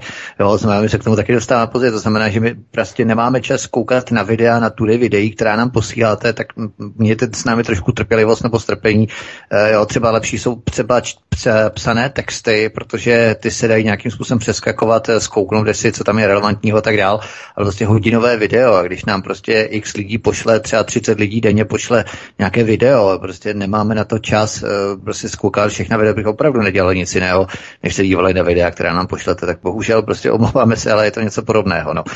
Pojďme dál, Petře, omlouvám se. Tak dobrý večer, položte otázku, jste ve vysílání. Dobrý večer, Rika u telefonu, VK, jenom krátce. Eh, dneska jsem se opaloval na slunci a vůbec to netopilo, to je jedna věc. A druhá věc, eh, co by si řekl ohledně Anglie a co se tam teďka údajně děje. Podle mě je to zase nějaká jakoby bejkárna, jak uh, kecat ohledně toho Brexitu a tak dále, jak to lidem údajně znechutit, ale podle mě zatím je něco ohledně elektroaut, aby lidi dohnali do elektroaut. Díky. No, já děkuji za dotaz. No. No já děkuji za to, já jsem jako slíbil, že jo, tady to trošku proberu. Eh, teď při, myslím, bude prostor teď při telefonických dotazech, jenom velice krátce, tak no krátce, pět minut asi tak, tři. Eh, to, co se děje ve Velké Británii, je typický konceptuální proces vytvoření krize. Typická práce globalčiků. Globalčiky takhle pracují naprosto běžně. Vytvoří problém a hned na něj nabídnou řešení, protože vznikne krize. To znamená vyvolání krize. A když nejsou paliva, tak lidé samozřejmě mají obrovský problém, protože bez paliv se nedostanou do práce. Bez paliv eh, nebudou fungovat eh, služby zabezpečení, zásobování obchodu a tak dále a tak dále. Vznikne krize a vznikne potřeba krizového řízení. A co se dělá při krizovém řízení? No, přijímají se mimořádná opatření a kontrolní otázka, na koho mimořádná opatření? No, no přece proti obyvatelstvu.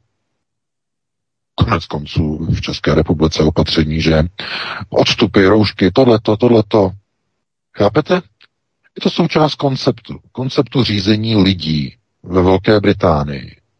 Po odpojení Velké Británie od Evropské unie probíhají v rámci Five Eyes, tedy pěti očí, stejné nacifikační procesy ve všech pěti zemích bývalého britského impéria. Měl jsem mu ten článek a navíc teď povídání v první části naší hodiny, nebo první hodiny. To je přesně ten důvod. A ten pozor, znovu, co je, jaký je rozdíl mezi příčinou a účelem? Příčina a účel se velice často zaměňuje. Něco je příčinou, něco je účelem to nějaký výsledek je na konci. Ale pozor, příčina a účel jsou dvě různé, eh, naprosto různé věci. To, že není benzín, by se zdálo, že je nějakou příčinou e, pro nasunování elektrických aut. Logicky se to nabízí, ale pozor, tady nejde o příčinu, tady jde o účel. A účelem nejsou ta auta, to jsou sekundární produkt, k tomu se ještě můžeme dostat. Ale účelem je vytvoření krizového řízení ve Velké Británii, dámy a pánové. Nic jiného. Krizové řízení. E, I ten COVID v Evropě, v Americe je pouze účelem pro vytvoření krizového řízení, covidismu, omezování lidských práv, pohybu, likvidace živností, nahrazení velkými nadnárodními online retailovými řetězci, eh, amazonizace ekonomiky. Slyšeli jste ten výraz? Amazonizace e, průmyslu. To je přesně ono. Všechno online, všechno digitálně. Lidi budou sedět doma, budou za to platit e, bezhotovostně. To je důležité.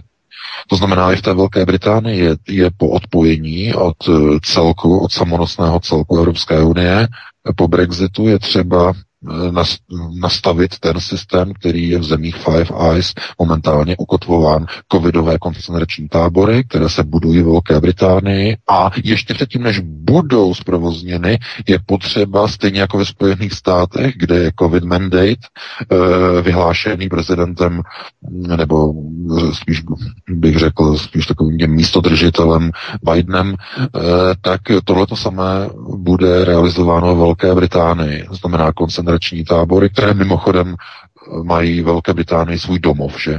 Protože první koncentrační tábory vymysleli, vymysleli ve Velké Británii, že při koloniál, koloniální správě impérie eh, v Indii a v dalších zemích. Eh, takže tohleto je třeba zajistit ve Velké Británii. A k tomu je potřeba vytvořit společenskou krizi, chaos a nutnost krizového řízení. To znamená aby bylo možné zavést krizové řízení, je třeba nejprve vytvořit chaos jaká příčina tedy k tomu bude použita. No a nedostatek benzínu je k tomu využit.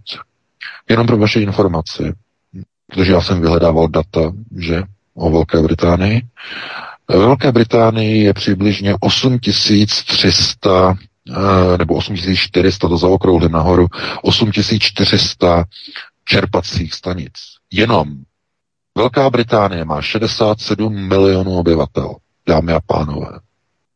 67 milionů obyvatel. Eh, pojďme si to udělat matematicky. Já vím, že už vysí na telefonu další volající, ale to je velmi důležité, to si musíme rozebrat. Je velice, velice krátce, velice rychle. Velká Británie má 67 milionů obyvatel nějaké drobné. Mají tam 8400 zaokrouhleně eh, čerpacích pump. Chcete mi snad tvrdit, nebo chce někdo uh, tvrdit nám věšet buliky na nos, že v zemi, která má 67 milionů obyvatel, nelze najít přibližně 2000 řidičů nákladních kamionů. Chce mi to někdo říct? Proč 2000 řidičů? No, protože jeden, jedna cisterna za den, eh, když pravidelně doplňuje benzíny do, eh, do čerpacích stanic, do pump, tak zásobuje v průměru, dámy a pánové, čtyři čerpací stanice z jedné cisterny při jedné cestě. Přibližně čtyři. Průběžně je doplňuje. To znamená, cisterna přistaví, doplní benzín zhruba čtvrtinou objemu cisterny a jede na další cisternu. I jeden řidič to obsluhuje. To znamená, jestliže máte ve Velké Británii 8 tisíc čerpacích stanic, tak logicky to vydělíte číslem 4 při jedné štaci. 8 tisíc děleno čtyřmi je 2000 řidičů.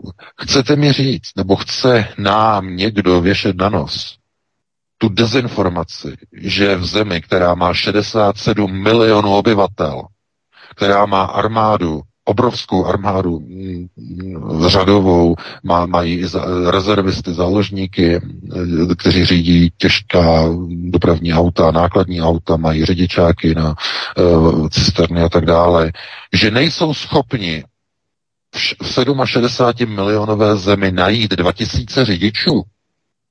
Opravdu nám to někdo chce navěšet na nos tenhle ten nesmysl. Tuhle tu lež, tuhle záminku, tohle neuvěřitelné chucpe, opravdu tomu někdo věří? No a tím máte odpověď na to, co se vlastně děje ve Velké Británii. Je to divadelní scéna, uměle vytvořená krize, která pod záminkou nedostatku řidičů, že je prostě nedokázali sehnat, Eh, vyprázdnili nádrže na všech benzinových pumpách. Tím vytvořili obrovskou krizi. A tou krizí je, účelem té krize je vytvořit ve Velké Británii krizové řízení. To je celé. Takže takhle bych na to odpověděl a pustíme se do dalšího volajícího, pokud ho máme na telefonu. Dobrý večer, jste ve vysílání, položte otázku. Dobrý večer, tady u telefonu Eva. Eh, četla jsem jeden článek na AC24, že Evropská unie odebere nebo pozastaví vakcíny kvůli 20 tisíc umrtí a 700 tisíc nežádoucích účinků. A že povolí používání ivermektinu. Chtěla bych se zeptat, jestli pak eh, VK o tom něco ví, jestli je to pravda. A ještě jsem chtěla dodat jednu věc, že u nás v práci všichni očkovaní byli nemocní na COVID. No, no. Tak děkuju. No, já děkuji za dotaz. Znovu já opakuju, já fakt, fakt a opravdu nemám čas uh, číst prostě druhé jiné uh, prostě servery. To je naprosto jako vyloučené, na to nemám čas. Takže článek jsem nečetl, ale mm, pokud to bylo od někud zdrojováno, pokud to je ně, nějaká informace, která někde zazněla, byla někde zdrojována, uh, tak bych si ji musel přečíst, tak mi když tak ten článek přepošlete, nebo případně ten zdroj mi můžete přeposlat a administrator to tam někde vyhledá, až to přijde prostě v té záplavě těch e-mailů, tak tam podle toho vyvolávacího fontu, nebo ne fontu, ale podle query, že jo, podle toho dotazu to tam prostě najde v těch e-mailech. Ale to je důležité. Ale já jsem přece o tom mluvil teď ve druhé hodině, co vlastně chystá Pfizer ta snaha o testování jeho vlastního Ivermectinu pod názvem Pfizer-Mectin je přece logicky od toho odvozena. To znamená, on ví, že ve vedení Evropské unie je obrovský tlak. Ten tlak vychází ze zdola, z jednotlivých zemí, kde vla, jako vlády jednotlivých zemí mají větší a větší problém. Každý den vysvětlovat svým ovečkám občanům, proč ty vakcíny sakra práce nefungují, proč nevyrábí imunitu a bezinfekčnost. Mají stále větší problém. A ten tlak je tak obrovský na Evropskou unii, že ona musí začít konat, musí začít jednat. A proto začal Pfizer honem, honem rychle uh, vy, vyrábět duplikát Ivermectinu. To znamená, očkování bude pokračovat, ale tam, kde to je takzvaně špatný, tak tam Pfizer přijde za zázračnou pilulkou a řekne, stojí to 11 400 korun, jedna, jedno plato, kde je 8 tabletek, zaplatí to pojišťovna a tomu, co tam leží s tím covidem a co lapá po dechu, tak mu to dejte za nějakých podmínek. Že mu to podáte, ono mu to pomůže a on se zase přijde očkovat. Takhle oni to udělají. Takhle je to nachystané. Protože ta covidová hysterie musí pokračovat. A musí pokračovat i očkování. Tak je to naplánované. To, že ty vakcíny jsou takové šmejdy, to je z mnoha, mnoha důsledků, protože oni do toho namontovali příliš mnoho věcí, které jsou vzájemně v kontrapunkci eh, s účinky. Oni tam dali některé látky, které se dokonce sami mezi sebou vyrušují. To znamená, to bylo, to bylo to video, které jsem eh, dostal a bylo jako označené jako velice aktuální. Administrátor mi řekl, na to se podívej, je to krátké, dvě a půl minuty. A tam bylo vysvětleno, že Eh, de facto oni, když tam dávají některé ty částice, které se mm, nebo části té látky, těch, těch síranů, které se používají, tak oni se vlastně negují eh, v těle Eh, při jedné enzymatické reakci, která probíhá u lidí. Eh, a de facto ty vakcíny potom mají jinou vlastnost, jinou činnost a vyvolávají kožní exémy a pásové opary kvůli reakci eh, vlastně těch sirnatých prvků, které jsou v té vakcíně úplně jako vedlejší účinek a zamezují vytváření jakýchkoliv reakcí v těle. To znamená, že ten imunitní systém začne útočit na kožní buňky, a vytváří zápaly, eh, opravdu mohutné zápaly u některých lidí. A tohle to, oni to tam dávají do těch, do těch vakcín, to znamená, že to jsou opravdu šmejdy neuvěřitelného charakteru, eh, které eh, de facto nemůžou fungovat ani kdyby chtěli, aby fungovaly. A právě to vyvolává obavy. Oni museli vědět, že nebudou fungovat. Museli a přesto to pustili ven a přesto se snaží uh, těmi látkami lidi očkovat. A potom si pustíte video uh, s lékařem, který ukazuje, co všechno v těch vakcínách je obsaženo pod mikroskopem. Uh, dojde v Reutlingenu, tady v Německu, k tiskové konferenci, kde profesoři a lékaři ukazují obrázky, co se děje v lidské krvi a najednou uh, obrovský řev, uh, všechna média, že dezinformace a řev a uh, zrušte je a smažte to z videa, smažte, to, uh, smažte je všechny z internetu a YouTube a tohleto. A oni tam jenom ukazují to, co se opravdu v tom lidském těle děje. Jsou tam cizí předměty, cizí objekty, vypadají jako sondy s anténami, vypadá to e, jako, jako nějaká vlákna, že jo, která rostou, že jo, polymerová vlákna, e, jako chobotničky. To znamená, tohle to všechno se tam objevuje. A co to tam dělá v těch vakcínách, sakra? Co to tam dělá? Takže ty roztoky mají jiný účel, zcela jiný účel, než je vyvolání imunity proti nějakému viru. Úplně jiný účel. Úplně zcela jiný. Hrozivý, který se radši nebudeme ani domýšlet. A tohleto právě třeba si uvědomit. To je součástí procesu nacistického řízení. Je to vivisekce, je to zkouška na živých subjektech. Plošná navíc ještě ke všem.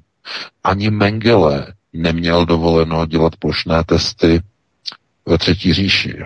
Pouze v koncentračním táboru v Auschwitzu. Nikde jinde mu ani nacisté nedovolili dělat pokusy na lidech. Plošné.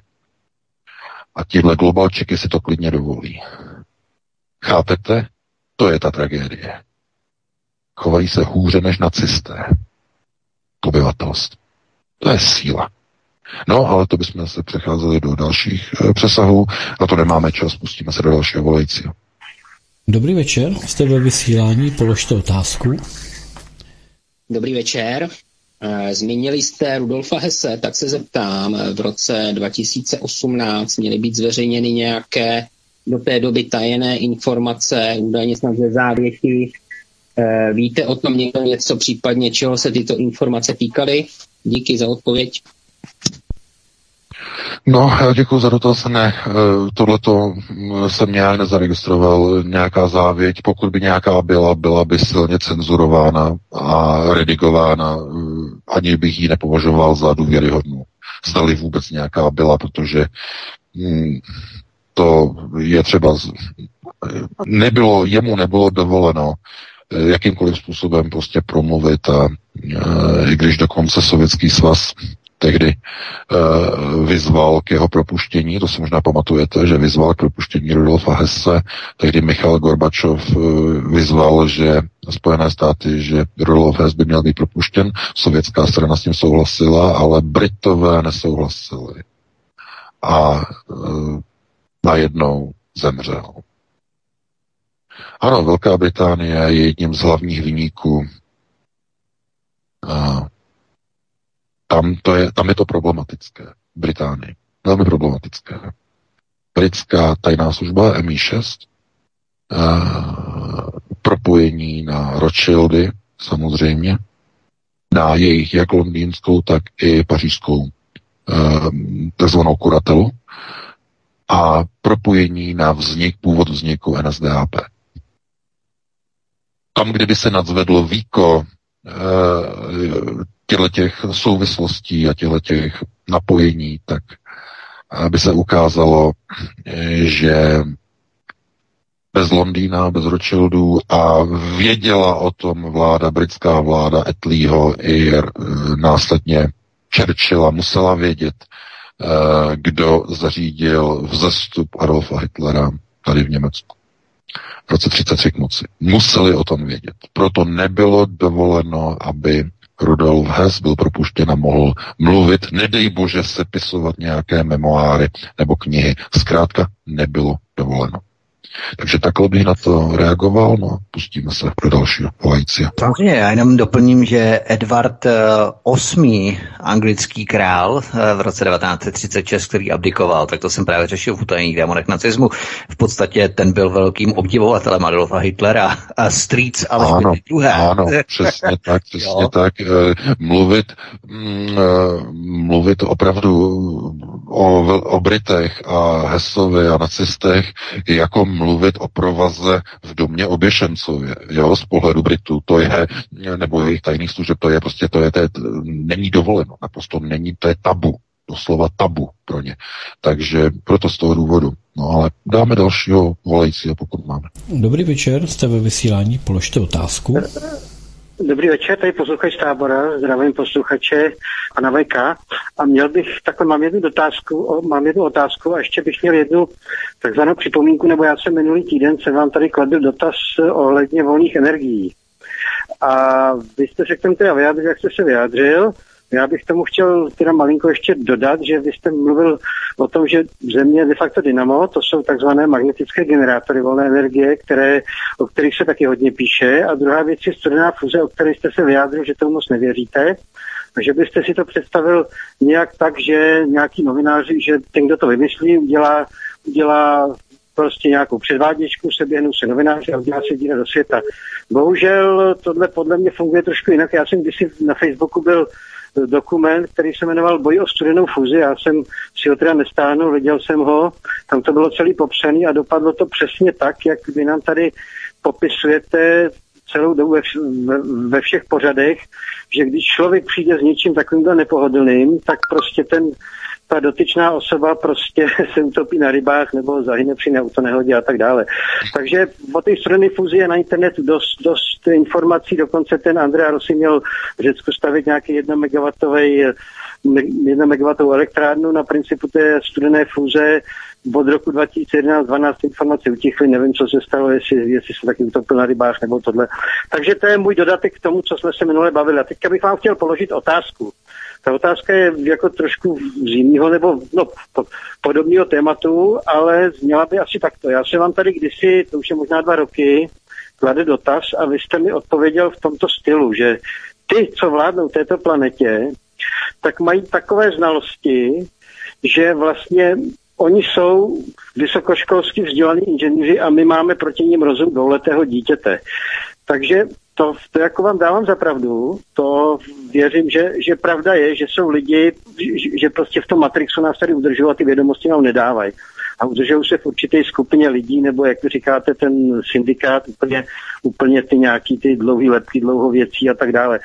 Ale já bych měl otázku, proč teda, když dneska je ten velký reset, o kterém hodně mluvíte, kdy, kdy obyčejný, běžný smrtelník, ta průměrná třída, která dneska vlastní auto, vojetinu, třeba před každým barákem dneska máte dvě, tři auta na vesnicích, sídliště plný aut a tak dále, ta spotřeba energie a hlavně surovin neskutečně vzrostla, tak proč tyhle lidi, kteří podle mě nejsou hloupí, proč to teda tady takhle pustili? Protože ty suroviny jsou vyčerpatelné zdroje a pokud uh, mají trošku selský rozum, tak jim bylo jasný, že pokud tohle pustí i v obyčejným lidem, smrtelníkům, takovýhle obrovský konzum, kdy se bude dělat jenom proto, že se vyrábí, že se dělají kurvítka, aby byly zisky, všechno se prostě vyhazuje a tak dále. Dnešní doba je šílená, já už za chvíli dosáhnu no, důchodového věku, tak si pamatuju, jak to žili otázku. Takže, takže otázka je, proč ty chytrý lidi, kteří vládnou naší planetě, to takhle pustili, pustili nám Děkujeme. obyčejným ovcím a teďka udělali Dobrá. ten velký reset, jo? To je ta otázka. Děkujeme, Děkujeme. hezký večer. Děkujeme, hezký večer. No, proč? Z jakého důvodu? Protože konzum je cílem, hnacím motorem každého člověka. To je ten důvod. Je to jeden z konceptů řízení. Konzum. A teď už ten, teď už ten důvod pominul, tady? A konzum, ne, konzum nikdy ne, nepomine. E, systém řízení konzumu nikdy nepomine, ale stal se e, de facto ortelem samotného globalismu a jeho úpadku o tom, konec konců, to by bylo se na úplně, úplně jinou extra přednášku o zániku globalistických procesů řízení založených na nekonečném ekonomickém růstu. To znamená eh, vyrábět eh, levněji, laciněji, vyrábět rychleji a více, obrazně řečeno. Jinak, tak asi tak jinak, nebo jinak se to ani nedá vlastně e, systém vlastně globalistických trhů ani definovat. Tenhle ten systém přichází ke svému závěru, ke svému konci. A objevují se původní majitelé této planety, kdybychom měli mluvit v těch uvozovkách jako majitelích, spíš architektech. Vidíte stroje TR-3B i nad Českou republikou, vítání Amonra v Egyptě, vracejí se zpátky. A řídící systém Progos, to znamená správci planety, nejsou ochotní k navrácení procesu řízení do rukou původních vládců. Správce se zbouřil, se vzbouřil vůči řediteli, si to můžete představit, v podniku. Správce budovy se vzbouřil. A procesy řízení nad zaměstnanci byly vedeny vždycky ziskem. Vydělat si více dát zaměstnanci, aby si vydělal více, aby si mohl nakoupit více, aby se mohl více zadlužit, byl lépe ovladatelný, měl více majetku a pracoval více efektivněji. Tím, aby se vydělalo více peněz a korporace, aby bohatla, aby byla mohutnější a silnější a mohla prodávat více. Tím pádem, aby mohla zaměstnat více lidí a vyrábělo se ještě více. To znamená syndrom nekonečného ekonomického růstu. A tenhle ten systém ale má, jeden, má jednu vlastnost. Čím jste bohatší, tím jste nezávislejší a svobodnější na systém. Tohle to zjistili globalčiky již při krizi Bretton Woods v 70. letech a věděli, že tuhle, tuhle krizi budou muset nějakým způsobem konceptuálně řešit, ne monetárně, finančně, ale konceptuálně řešit. A to, co je napadlo, je rezet. Akorát, že Klaus Schwab neřekl, že se jedná o finanční rezet, řekl uh, globální rezet, což de facto je jako správné označení. Ale kdybychom měli jít úplně na samotné dno, je to finanční rezet. Lidé přijdou o veškeré majetky. To, co si vydělali, to, co si naschromáždili, o to všechno přijdou. Buď přímo, nebo nepřímo. Buď přímo, takže o to přijdou, a nebo jim to bude zdaněno, takže o to stejně přijdou se chystá i po volbách samozřejmě. V mnoha zemích v Evropě zdanění nemovitosti, komerční daní a tak dále a tak dále. Zkrátka reset. A lidé budou ovládáni nikoli v bohatstvím, ale nově závislostí na přežití, na přerozdělování peněz zdarma, nepodmíněný příjem. To je nový koncept globalistů. Aby byl prosazen, musí dojít k indukci mohutného chodnutí obyvatelstva. Nesmí už mít takovou svobodu, svobodu pohybu, svobodu, pos, eh, svobodu spotřeby, svobodu konzumu, svobodu jídla, co si mohou dovolit dát na stůl, jestli vepřové, anebo hmyzí, nebo hmyzecí, nebo hovězí a tak dále. Zkrátka Stačí si dát ty informace dohromady do jednoho obrazu a najednou vidíte ten nový globalistický proces. Už to není ten proces dneska už se dá říct, že není v té pozici e, vyrábět e, rychleji, levněji a více, ale v dnešní době už je to o tom, jak schudnout obyvatelstvo, tak, aby se nevzbouřilo, ale stalo se ze svobodných lidí závislými na přerozdělování peněz od globalistů, na nepodmíněném minimálním příjmu tak hluboko, jak to bude jenom možné, aby ekonomická rovnice fungovala, aby bylo možné rozhazovat a dávat lidem peníze za to, že nic nedělají. Jejich práce bude nahrazena roboty, autonomními systémy, donáškovými, rozvážkovými systémy, buď pomocí autonomních aut, autonomních robotů, autonomních eh, dronů. To je budoucnost globalizace. Takže takhle by na to odpověděl a pustíme se do dalšího volajícího, pokud máme teda někoho. Dobrý večer, tak jste ve vysílání, položte otázku. Dobrý večer, u telefonu uh, Jirka z Prahy, já jsem vystudovaný mechanik elektronik počítačů a řídí techniku, někdejší uh, servisní technik mobilních telefonů a otec autistického syna. A teď proč volám, protože jsem včera viděl klíčový, jak by řekl VK, programovací film. Ten se jmenoval Gamer byl z roku 2009. Rychlá podstata. Vstříknu to do těl lidí, těch, kteří byli chtěli ovládat uh, roztok s nanočásticemi, nanočástice zaujmou své postavení v mozku a pak pomocí vysílání toho člověka ovládáte. Teda jako tak to bylo v tom filmu. A teď k tomu, co to, teď jestliže v tom očkování jste říkali, jsou ty grafeny, ty jsou magneticky odiví. Když se dostanou na ty pozice v mozku, pak máte u sebe 5G telefon, či prostě chytrý telefon, propojíte to s aplikacema, stačí pak impuls a můžete ovládat mysl. Tak eh, a ještě bych teda k tomu řekl, že tyhle to zpracoval David Eagleman eh, v šestidílném cyklu Cesta do hlubin lidského mozku, zhruba tak třetí díl uprostřed TMS a prostě je to, bylo tam, je z toho teda vystřížených dalších 20 pokusů, které tam byly, ty už nenajdete na internetu, ale bylo to naprosto stoprocentní.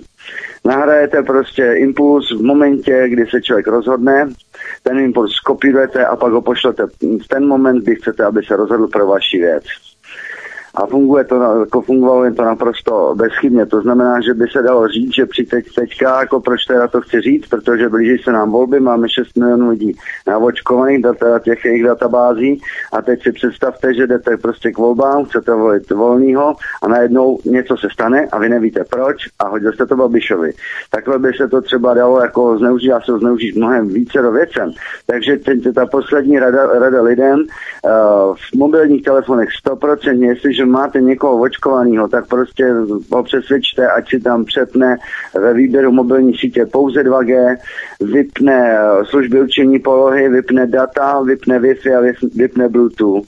Tím se vlastně odpojí od toho vysílače, aby nemohl být kontrolován. Jo? V případě, že je to tak, říkám to jako upozornění, jako varování. Můžete to dál když tak rozvinout. Děkuji vám. Jo, a chtěl Vítkovi říct, že prostě mu gratuluju k pořadu uh, utajení démoné na cestu, tak bych mu rád dal policovou cenu. děkuji vám, děkuji a zdravím do Prahy taky, zdravím, Děko. Tak, PK, co k tomu no, tak já k tomu velice rychle. Ano, film Gamer jsem samozřejmě viděl, to je jeden z zásadních klíčových programovacích videí z Hollywoodu. Eh, to je to určitě každý by si ho jako měl zhlédnout, eh, ten film je velmi zajímavý. Eh, co se týče těch věcí ovládání mysli, ale ano, samozřejmě o tom jsem psal článek a měli jsme o tom dokonce i pořád. To je bývalý program, eh, navazující program na program MK Ultra, který potom převzala organizace, americká organizace pro speciální výzkum armádních zbraní, organizace DARPA, a pokračovala ve výzkumu MK Ultra pod názvem projekt Monarch. Píšu o tom i ve své minulé knize, e, té minulé. Takže to je samozřejmě, že ovládání mozku, látky, které jsou v různých roztocích, které mají různou strukturu, které by tam rozhodně nebyly, neměly být, které se potom dostanou krvím do, řekněme, neuronové sítě do mozku, tam se někde ukotví na nějakém místě a mohou potom být ty osoby ovládány. O tom jsem také měl článek, ehm, byl to ten článek o ovládání vlastně povolování impulzu myší pomocí rádia, že, to je vlastně několik měsíců zpátky článek, takže to je známé, že tohle to opravdu funguje. No a jestli to funguje už teď v této chvíli nějakým způsobem, eh, eh, to těžko říct. Protože rozhodování o tom, koho volit, to je jemná mechanika v mozku. To bych chtěl zdůraznit. Je jemná a hrubá mechanika v mozku. Dovedu si, troufnu si říct, že oni dokážou ovládat hrubou mechaniku. Například udělat člověka nevědomým a uvrhnout ho do bezvědomí. Domdlop, aby se seknul na zem. To jsme konec konců viděli něco velmi hrozivě podobného eh, na konci školního roku, v koncem června v Sokolově, v té policejní akademii. Ty děti, jak tam popadaly, najednou jakoby s vypnutím knoflíku popadaly na zem. Naraz. Několik studentů, asi pět nebo šest nebo sedm, mě neberte za slovo, hned padly na zem bum, bum, bum, bum, jako když někdo vypne e, knoflíkem. E, to jsou, to je takzvaná hrubá mechanika v mozku. To, věřím, že tohleto oni dokážou. Tyhle výzkumníci, jako je DARPA a další, e, kteří pracují pro Global Checky, že to dovedou. Ale ta jemná mechanika, jemná motorika typu kogneze, že? Kognitivního rozhodování, logiky a rozhodování, že koho já třeba půjdu volit, nebo co budu, eh, co, co si zvolím mezi jedním a druhým, eh, to už bych řekl, že tam tak daleko oni ještě nejsou. Je to můj názor, to bych řekl, že tak daleko ještě nejsou, ale minimálně oni dokážou třeba zařídit, že vám bude špatně Eh,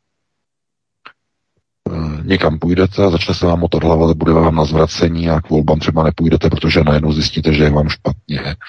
Eh, jo, kdybych to přenesl do té, do té pozice aktivního opatření, protože musíme mluvit o opatřeních, která jsou třeba jenom plánovaná, na která jsou tam aktivní. Aktivní opatření mohou být třeba, nevím, vyzkoušena, že? Vyzkoušena na nějakých subjektech, které jsou dopředu vytipované. Takže vyloučit se to samozřejmě nedá, ale že by to bylo v té pozici, že už dneska to funguje přes nějaké mobilní aplikace, Myslím si, že to ještě ne, tak daleko to ještě není. A možná, že se mýlim, ale uh, to, co jsme viděli v Sokolově, uh, to, to bylo alarmující. To jednoznačně. To bylo vidět, že a, a, a ta hladina, jak se nad tím přikryla, zakryla, ticho po pešině, to opravdu vzbuzuje velké obavy. Takže takhle bych na to odpověděl a pustíme se do dalšího volajícího. Dobrý večer, jste ve vysílání, položte otázku. Dobrý večer, u telefonu Jana. Já jsem se chtěla zeptat pana VK, uh, on mluvil o tom, že vlastně islamisti, nebo teda lidi, kteří vyznávají um, náboženství muslimský, teď, teď vůbec nemůžu vzpomenout, co jim říká. No to je jedno. Takže prostě uh, oni se neočkují, protože jim to víra zakazuje. A já jsem se chtěla zeptat, uh, jsou přece v Arabských Emirátech taky muslimové, a přitom ty Arabské Emiráty mají docela přísný pravidla na to očkování, eh, mají tam nějaký hrozný restrikce, nechtějí pouštět lidi vlastně ani do potravin, když nejsou očkovaní. Tak jsem se chtěla zeptat, jak to vlastně koresponduje s tím, když oni vyznávají stejnou míru, a teda míru a, a vlastně uh, přesto teda musí být očkovaný, jestli teda by na to pan BK odpověděl. Děkuju, budu poslouchat. Ano, ano, no, samozřejmě. Ano, prosím vás, v Saudské Arábii je to úplně stejné jako, jako v Izraeli. V Izraeli udělali tu věc, že oni tam mají ortodoxní, oni tam mají charedim a charedim oni zavřeli do izolací. To znamená, ti nejsou očkovaní. To jsou charedim. Aha, z jakého důvodu? No, protože to jsou nedotknutelní, že? Charedim. A tohle, co je v Saudské Arábii a hlavně ve Spojených uh, Arabských Emirátech, je úplně totéž. My si musíme uvědomit především, kdo nebo co to jsou Spojené Arabské Emiráty, saudská rodina. To nejsou Arabové. Nejsou. Nikdy nebyli. Jsou chazarští.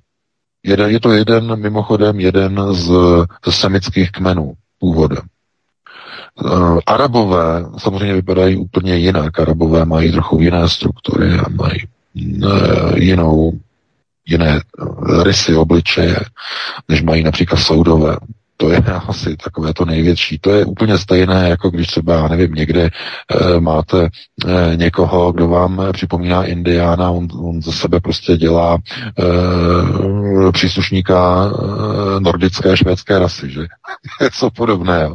E, Tohle to vidíme třeba i u některých vládců v, v Emirátech, že v Spojených Arabských Emirátech, kde také vlastně se rozhodli, že budou vlastně očkovat, budou očkovat, no ale samozřejmě nevztahuje se to na jejich nejvyšší duchovní.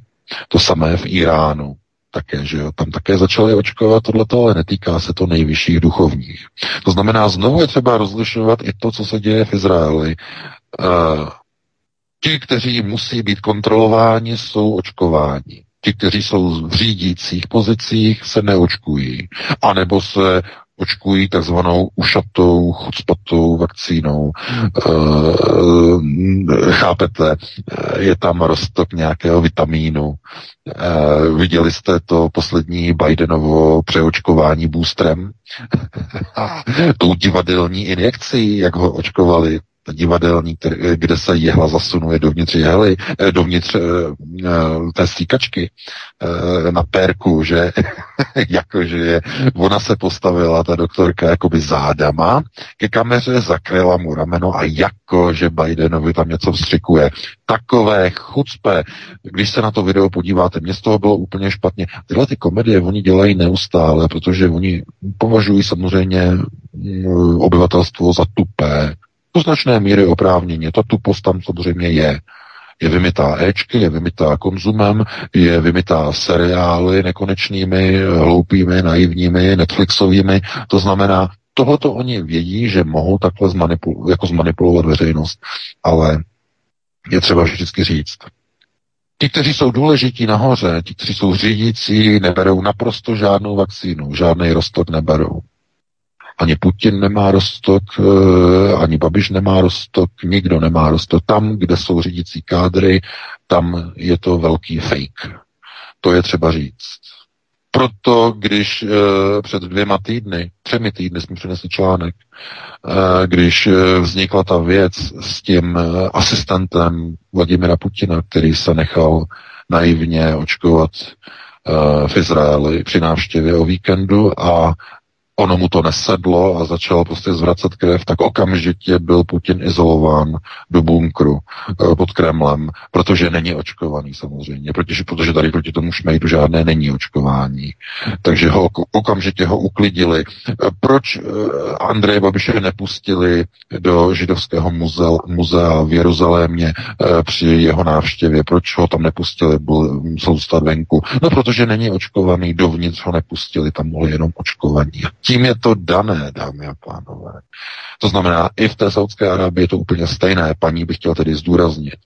Ti, kteří mají být zřízeni v Saudské Arábii, obyčejní, dole, obyčejňáci, ať už jsou to arabové nebo gojím, to je jedno, nebo židé, gojím, to je jedno, e, tak ti musí na vax. Ti musí na vax. Jo, tam je to důležité. Ale pozor, pozor, důležitý pozor, je, je, to je s velkým přesahem. Proč u migrantů v Evropě to platí jinak. No proto pozor, to nejsou e, arabové. To jsou příslušníci invazních vojsk. To je intifáda. A členové intifády nemají žádná muslimská pravidla, mohou porušovat Korán. To znamená, členové invazních vojsk arabských nemusí dodržovat Korán. A oni tedy řeknou, my se nemusíme očkovat, my se tomu nebudeme podřizovat, protože my jsme na bojové výpravě. My obsazujeme evropský životní prostor. No, oni to neřeknou jako do, do médií, ale mezi sebou se řeknou, my ne. A řeknou víra, naše víra. Přitom to nemá s tím nic společného. Oni zkrátka mají tu sílu, protože jsou na jiné akci, na jiné akci v Evropě. Oni jsou nedotknutelní. To znamená, to je třeba rozlišovat, že oni, když jsou doma někde v Saudské Arábii, tak se musí podřídit, protože jsou řízení saudskou rodinou. Tam se musí podřídit, ale pokud jsou tady v Německu a tady staví mešity, jo, v Düsseldorfu, a nebo v Hanovru, a nebo ve Frankfurtu, a nebo e, v Bémách, a nebo v Hamburku, nebo v Měchově, nebo jinde, jo, modlitebny, tak to platí úplně jinak. To je úplně něco jiného. Oni, když jsou tady, oni nemusí. Oni nemusí, oni řeknou, víra ne. A tohleto, eh, jo, Gojím nemůže. Gojím nemůže se opřít o víru, protože mm, ani papež mu ty, mu ty alibi nedá, protože papež vyzval kočkování. To je to největší chucpe. Za to by, do, za to by si zasloužil pár facek. To víte, že František vyzval kočkování své ovečky, aby je přivedl k útesu a oni tam spadli. Co je to za pastýře, který nese, a ne nese, ale vede své ovečky k útesu? No to je přece Satan, to je Antikrist. Je to tak. A podívejte se, kolik lidí ještě mu věří. To je něco. Hm? Jenže bohužel je to je, je tak dáno. Vezme na sebe mnoho podob a mnoho, e, mnoho následovníků, e, mnoho oveček bude zmateno, bude zrazeno, bude podvedeno a do propasti bude svrženo falešnými proroky, falešnými papeži, falešnými zvěrozvěsty, a dalšími. To znamená ti, kteří uh, vedou k záhubě jako pastýř, že své ovečky vede k záhubě. Tady ty příměry jsou důležité, protože jestliže papež vyzval k očkování, tak tím de facto se odhalil a odkryl jeho hlavní vlastně, mm, co vlastně je jeho úkolem. Takže takhle by na to odpověděl, no a pustíme se do dalšího volajícího. Tak jste ve vysílání, položte otázku. Dobrý večer, pri telefóne Radován Košice Slovensko. Rád by som sa opýtal pána VK ohľadom nefilim. Hebrejské slovo nefilim znamená padlí, lépe řečeno tí, kteří přišli z nebe. A vrátil by som sa k návšteve pápeža Františka na Slovensku. E, Malo kto si všimol, že keď bola posledná uh, sveta omša z Šaština, Národná puť uh, Národná bazilika Slovenska, ktorá je venovaná Matke Božej, tak za oltárom bol obrovský obraz svätého Jozefa. Keďže je rok svätého Jozefa, tak nejaká moderná neoliberálna slovenská maliarka namaľovala svätého Jozefa polonahého, ktorý sa úplne, ale úplne podobá na, na tvory Nefilim. Veľa veriacich kresťanov písalo na sociálnej siete, že to je škandál, ako takto mohli zobraziť svätého Jozefa. A mm. tento svätý Jozef, ktorý je ako nefilim, tak uh, vyobrazený ako nefilim, keď si uh, pán Veka v minulých reláciách spomínal uh, film Prometeus. Začiatok filmu mm-hmm. je mhm. presne zobrazený nefilim a svätý Jozef úplne na tom obraze sa absolútne podobá. Je to svalnaté atletické telo.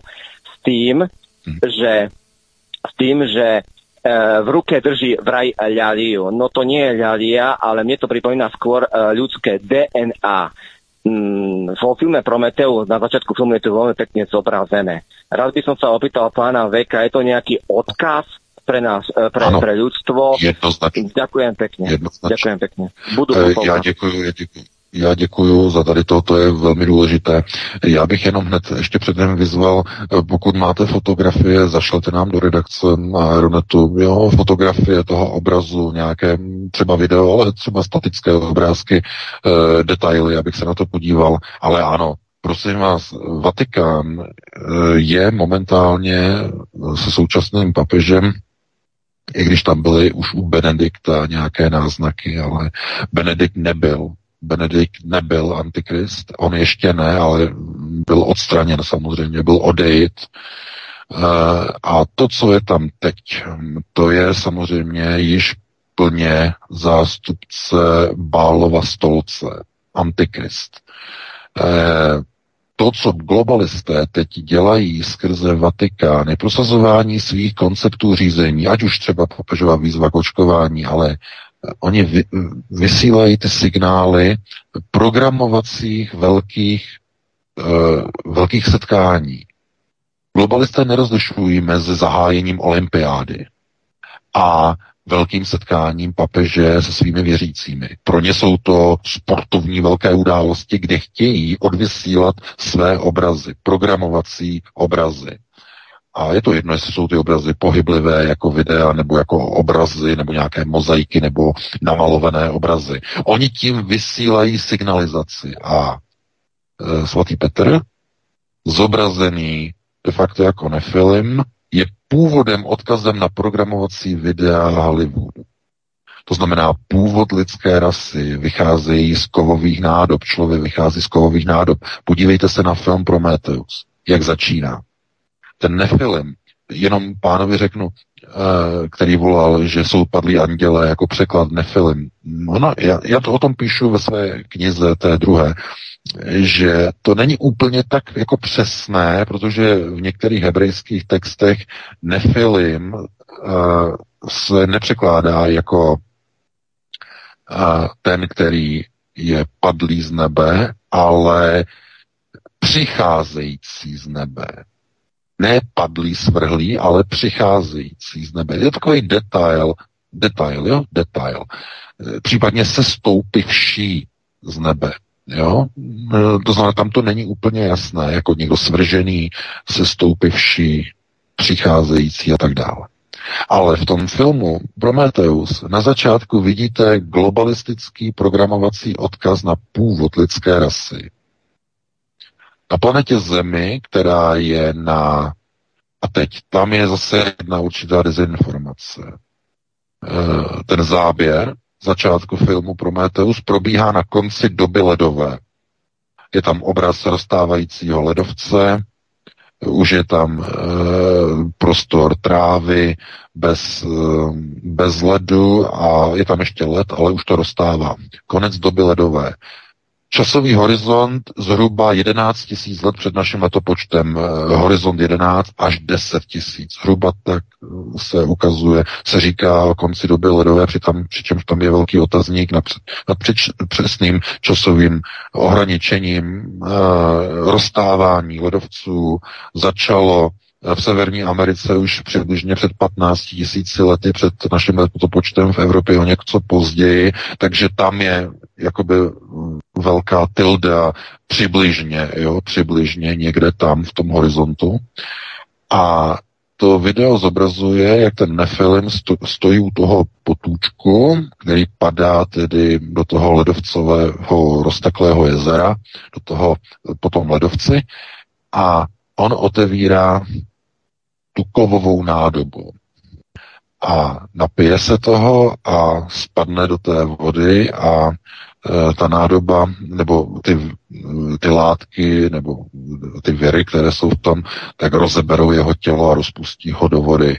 Ta symbolika je právě v tom, že i z těch původních um, indických véd vlastně vyplývá, že tito, kteří se stoupili z nebe, tak vytvořili lidskou rasu k tomu, aby jim sloužila a byli vytvořeni v kovových nádobách. Kovové nádoby, jako v laboratorních kovových nádobách. Z kovových nádob vzešel člověk, to znamená byl uh, geneticky vyroben jakoby v, lab, v labu, v laboratoři. No a tohleto globalisté pouští postupně ven na jednotlivých velkých událostech, jako jsou olympiády, jako jsou setkání s papežem, e, velké davy. A tam pouští tyhle ty informace, dávají signalizaci odhalování procesů původních vlastně majitelů nebo původních architektů této planety a těch, kteří stojí za vznikem lidské rasy. No, tohle to mě nepřekvapuje vůbec. A každopádně rád bych to viděl, eh, ten obrázek, takže pokud ho máte, tak nám ho zašlete do Aeronetu na kontaktní formulář. Budu velice rád. Takhle bych na to odpověděl. No a to byl asi poslední dotaz. Eh, asi to zřejmě bylo úplně poslední, že? Nebo máme ještě někoho?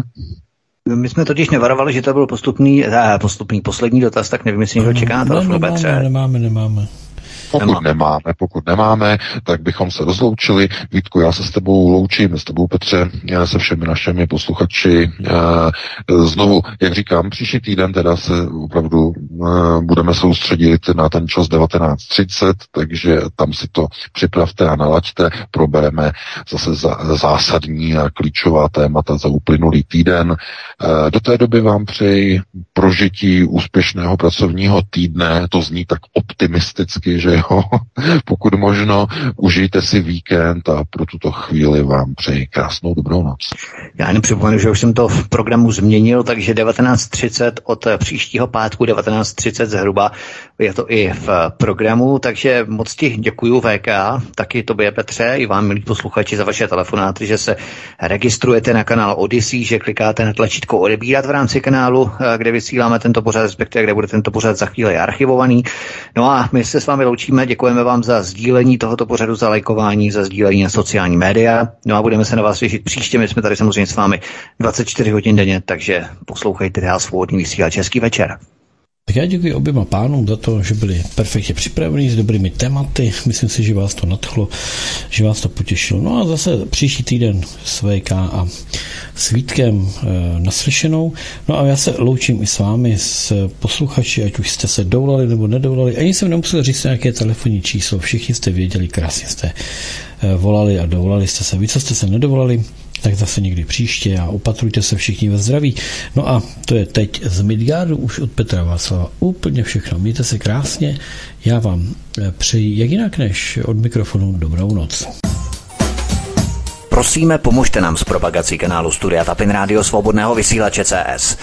Pokud se vám tento nebo jiné pořady na tomto kanále líbí, klikněte na vaší obrazovce na tlačítko s nápisem Sdílet a vyberte sociální síť, na kterou pořad sdílíte. Jde o pouhých pár desítek sekund vašeho času. Děkujeme.